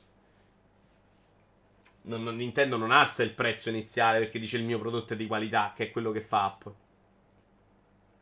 Bellissimo il gioco della mia vita con cui corrompo. Ah, il gioco della mia vita, Blue Eiko, grande fan di Blue Eiko. Spawn, ma è effettivamente da adulti o no? Non la chiamerei proprio protezione dell'utente. Sì, per me è nettamente una protezione dell'utente del pezzo, invece. L'utente che ha deciso di acquistare, ovviamente, al day one. Sta proteggendo il mio acquisto. Il mio acquisto non perde valore. Per me quella roba è una roba importante quando compro. I Lego li compro e ci spendo tanto perché so che non vanno a zero. Se fosse una roba che scende, io aspetto. Se io aspetto, vendi meno. Circolo vizioso. Quanti adesso dicono, sta roba indie non la compro perché è nel Game Pass? Ed è una roba che secondo me è proprio di un mercato che sta visione non ce l'ha assolutamente. Scendiamo, abbassiamo, vendiamo. Sconti, saldi. La gente poi li aspetta, non te compra più. E sono rimasto io e tre stronzi a comprare al day one. Non fa nessuno sconto mai, cioè nessuno aspetta lo sconto sull'iPhone, lo compro e basta. Ah, non fa sconti, sì, ci sta. Io no, però, Vito, perché prendo uno su 20 giochi Nintendo che prenderei con prezzi più bassi dopo, perché ho poco tempo e scelgo altro su PS5. E allora non gliene frega niente. Cioè, tra l'altro puoi farlo, te lo compri e te lo rivendi. E giochi alla cifra che dici tu, perché non è sceso di prezzo nel frattempo e quindi puoi comunque, hai una roba in mano che ha un valore sempre. Anch'io lo faccio, io ho giocato a Mario Tennis, non è una roba Mario Party, non sono giochi che ho voglia di comprare, The One, non sono sicurissimo. Li compro e li rivendo, ci ho speso 20 euro. Valorizzazione, non protezione. Vabbè, De Benzo, sì, stiamo a parlare di parole. Sì, può darsi che la parola più... Non so, non neanche lo so. Può darsi che sia giusto parlare di valorizzazione e non protezione. Per me sta proteggendo il mio acquisto. Ora, se sia il termine giusto valorizzazione, non lo so. Investire in cartucce Nintendo First Pass è come investire in loro. No, guadagnare non si guadagna moltissimo. C'è stato un momento che c'era una bolla pazza sulle cartucce, ma non credo abbia un senso. Per utente che rivende, sì, ha ragione, ma io non rivendo. Vabbè. Questa cosa che sei l'ultimo a comprare il Day One è completamente contraddetta dalla realtà, però. I giochi grossi fanno i numeroni anche adesso, poi è chiaro che se escono 12.000 indie al mese, per forza che la gente aspetti il pass. In realtà il mercato AAA, Luca, non è che sia così saldissimo. Cioè, alcune robe super famose, super buone, vendono ancora tanto. È pieno di giochi che però cannano contro il muro, eh. Tanti, Chiaro che non sono l'unico che compra il Day One. GTA 6 se lo compreranno al Day One, sono d'accordo. Ma per un GTA 6 che ce la fa, ce ne sono un sacco che invece si schiantano, tra cui un Final Fantasy XVI, che fa numeri non all'altezza delle aspettative. Non orribili, perché c'ha un nome. Se si fosse chiamato Forspoken, lo stesso gioco, non avrebbe venduto un cazzo, ve lo giuro. Non è il gioco che vende. Final Fantasy XVI vende per il marchio al Day One. Altrimenti con le chiacchiere dopo, le critiche, si sarebbe sfrociato. Esattamente come si sfrociava Forspoken. Ecco perché vediamo Final Fantasy VII, Final Fantasy VII sotto e sopra, Final Fantasy VII destra-sinistra, Final Fantasy VII... Perché gli serve far quello, se no la gente scappa. Però poi se Wii U non vende, ha voglia di tenere i prezzi dei giochi alti. Cioè questa strategia è vincente, ma se va male la console affondi con tutte le scarpe. Ma non ti salvi al contrario, Winnerbago. Non è che se Wii U facevi giochi basso costo andava meglio, anzi. Hai fatto più soldi con quelli che te l'hanno comprato. Io conto di andare in pensione a 45 anni con le mia copia della Collector 3D di Mario. Non credo che funzioni così. Io ho comprato questo mese Mortal Kombat 1, Cyberpunk, Baldur's Gate 3. Scusa, ma un quarantenne quanto tempo libero? Ma da quarantenne quanto tempo libero ho da giocare? Sì, ma non... perché l'hai presa come una critica? Tra l'altro Cyberpunk non è proprio Day One, ma non ho capito il punto però. Blu-ray è per bambini, ma con momenti a strizzare d'occhio agli adulti notevole. Sceglimi, perché io trovo invece... Vabbè, mi scordo sempre il titolo. Quell'altro famosissimo che mischia un po' di grafica reale con cartoon. Molto per adulti.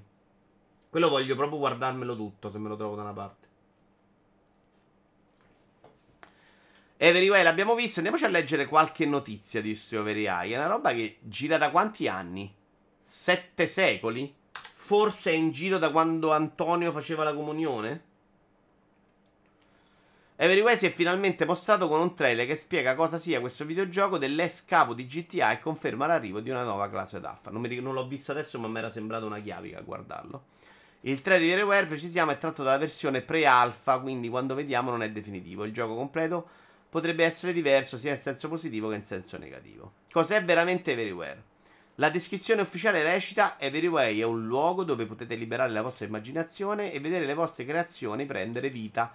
Con Arcadia, il nostro strumento e sistema di progettazione gratuito e facile da usare, è possibile costruire quasi tutto ciò che si può immaginare senza bisogno di codice, compresi giochi, livelli, attività, eventi o persino il proprio mondo.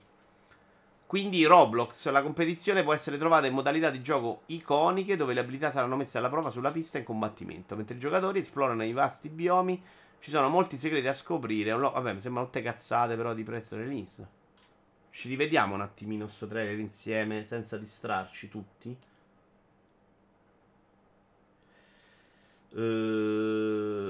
Ok. Perché non capisco a che punto siamo però di ste minchiate che dice lui.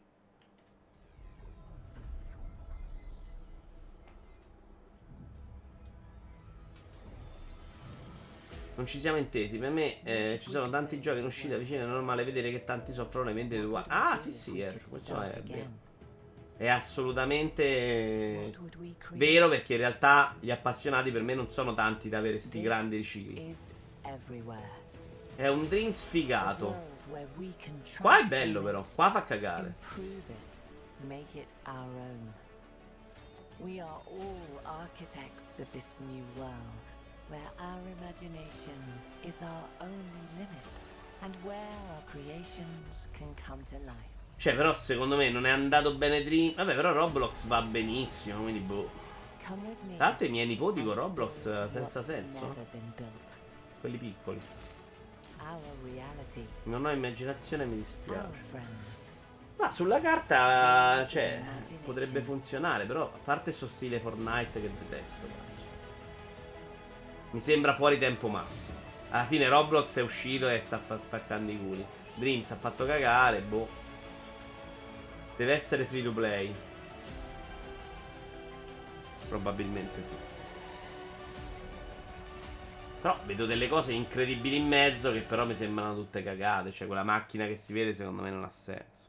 Assassin's Creed Nexus VR Official Gameplay Trailer. Mi dicono che i soldi ce li ha messi Meta e quindi è solo per Meta. E quindi si attaccano al camo, rosico un sacco perché mi piace. Non è capolavoro della vita, però mi sembra bellino. Me lo comprerei sicuramente se non fosse solo Meta. Ti rompi i coglioni per PlayStation VR 2 non lo fanno. Tra l'altro il 27 sono ospite alle 17 su War Italia perché c'è un evento Meta. Mi sono messo una nota, spero di non scordarlo.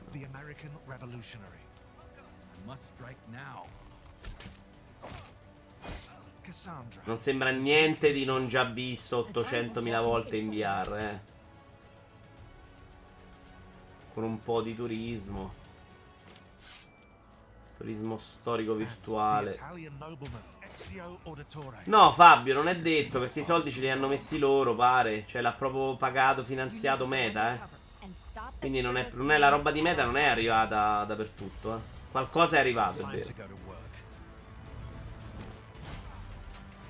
Cosa ti farebbe passare a Meta? Pistol Whip esclusiva. Niente nella storia di niente, penso. Niente, non passerò mai a Meta. Proprio non voglio avere a che fare con loro. È una questione proprio di principi. Quindi proprio non ci penso. Ma anche se fanno il gioco più bello del mondo, rimane là. PG Game Show Most Wanted ha annunciato un nuovo evento con oltre... Siamo vicinissimi alla fine, signori, con oltre 25 giochi.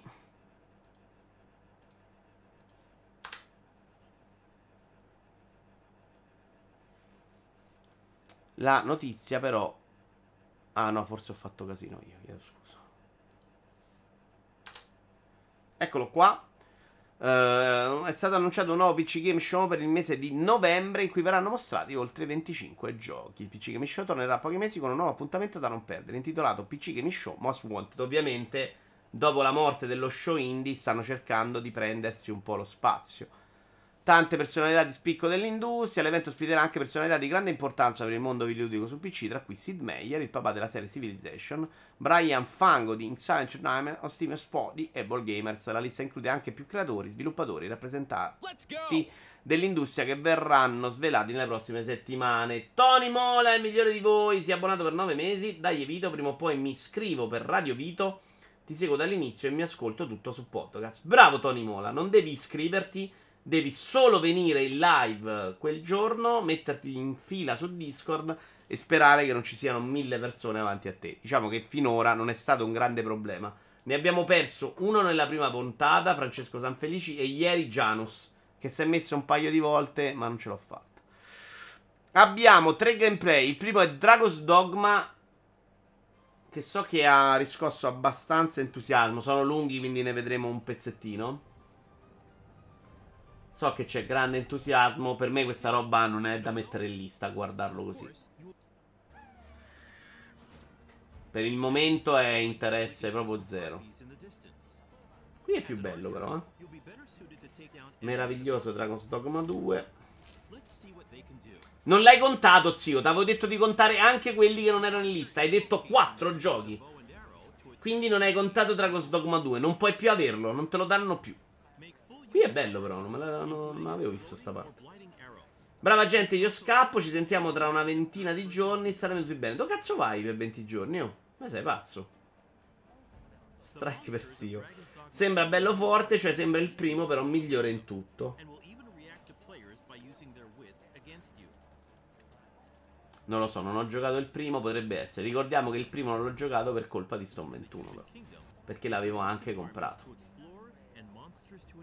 Dragon's Dogma sarà sicuramente fine 2024. Ah, non c'è una data. Sai che mi sembrava mezzo pronto? Allora hai ragione. Hai ragione tu. PC, Xbox Series XS e Steam. Poi abbiamo Super Mario Wonder trailer panoramico. Cos'è un trailer panoramico? Corri. Salta. Ferie, mega viaggio, Kazakistan e Uzbekistan, quindi dubito avrò tempo e connessione da dedicare a Twitch. Buon divertimento a Silverman.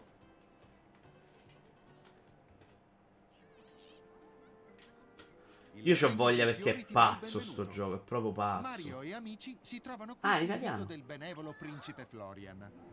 Ma no, ma 6 minuti pure tu. Al centro del regno dei fiori, l'arcipelago dei fiori. Todd e Toadette. Questa cosa trovo di questi platform 2D un po' minchia. Cioè, ci metti Mario, Luigi, Peach e poi c'è Daisy pure però, vero? Un altro personaggio figo c'è. Ah no, c'è anche Yoshi. Vabbè, 4 personaggi veri ci stanno. Inoltre gli Yoshi possono eseguire salti svolazzanti, mangiare oggetti e sputarli contro i nemici. La combinata. Ah, ci sta spiegando proprio il 2D. O gonfiarsi come un palloncino. Dai, super voglia di giocare. Tutte pratiche squisitamente bizzarre.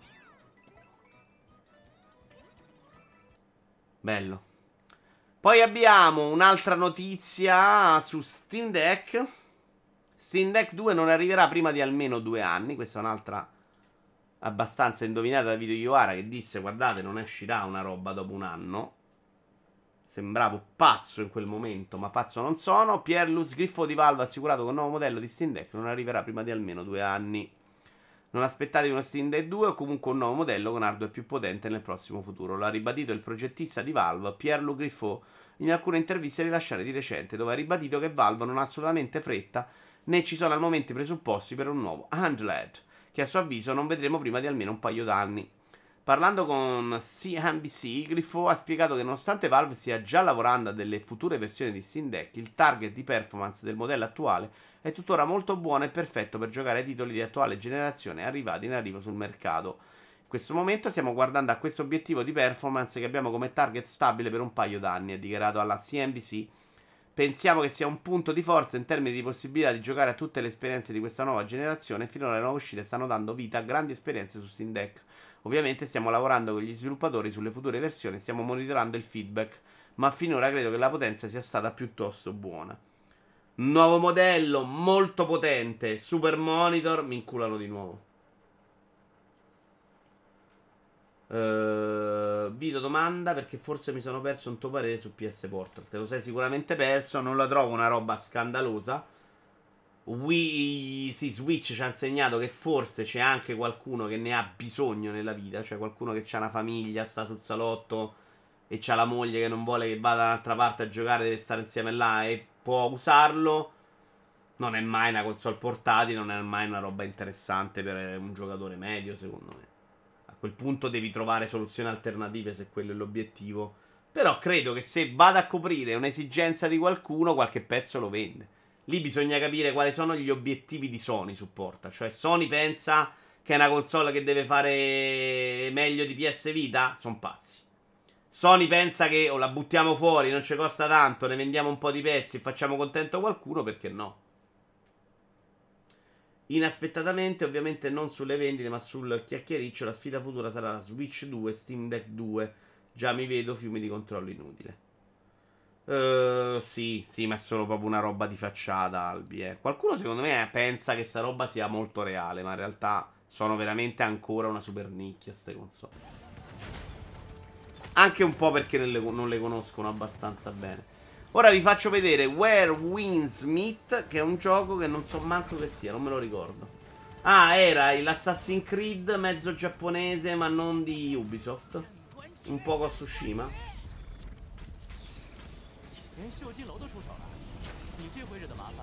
A me quest'estate avrebbe fatto comodo se ci aggiungevano schermo OLED e cloud di titoli plus, per me era super interessante. No dai, credo sia un modo per sondare il mercato e magari vedere se nel futuro ci può essere spazio anche nel mondo delle console ibride creato da Nintendo. No Ivani, no. La console di ibrida di Nintendo secondo me è molto chiara, cioè hai un'esperienza molto simile tra le due versioni. Se fai il God of War portatile devi fare un'esperienza che è troppo diversa. Sì, a me non aveva convinto neanche quando l'hanno visto vedere per la prima volta, ma aveva fatto chiacchierare tanto, Vito, io lo so da nannetto, il Backbone PlayStation 10 mi trovo veramente bene, funziona una bomba. Ah, io non ho proprio quella esigenza. Io ho Steam Deck che fondamentalmente prende polvere, ragazzi. Per me non sarebbe cambiato molto, Ivani, non so se per qualcuno cambia, sinceramente. Questa è da denuncia per similitudine da Ghost of Tsushima. Per me è da denuncia proprio Ghost of Tsushima, pensa. Console ibrida che importabilità utilizza il cloud. Non lo so. Ovviamente sarebbe un'altra cosa però, Ivani. Sarebbe una roba che non costa 200. Costa 500. 500 euro spenderesti per far quella roba là?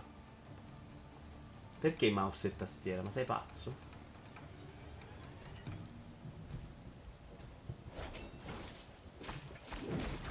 Oddio, ma che palle. Il combattimento è la sozzo pure di questo.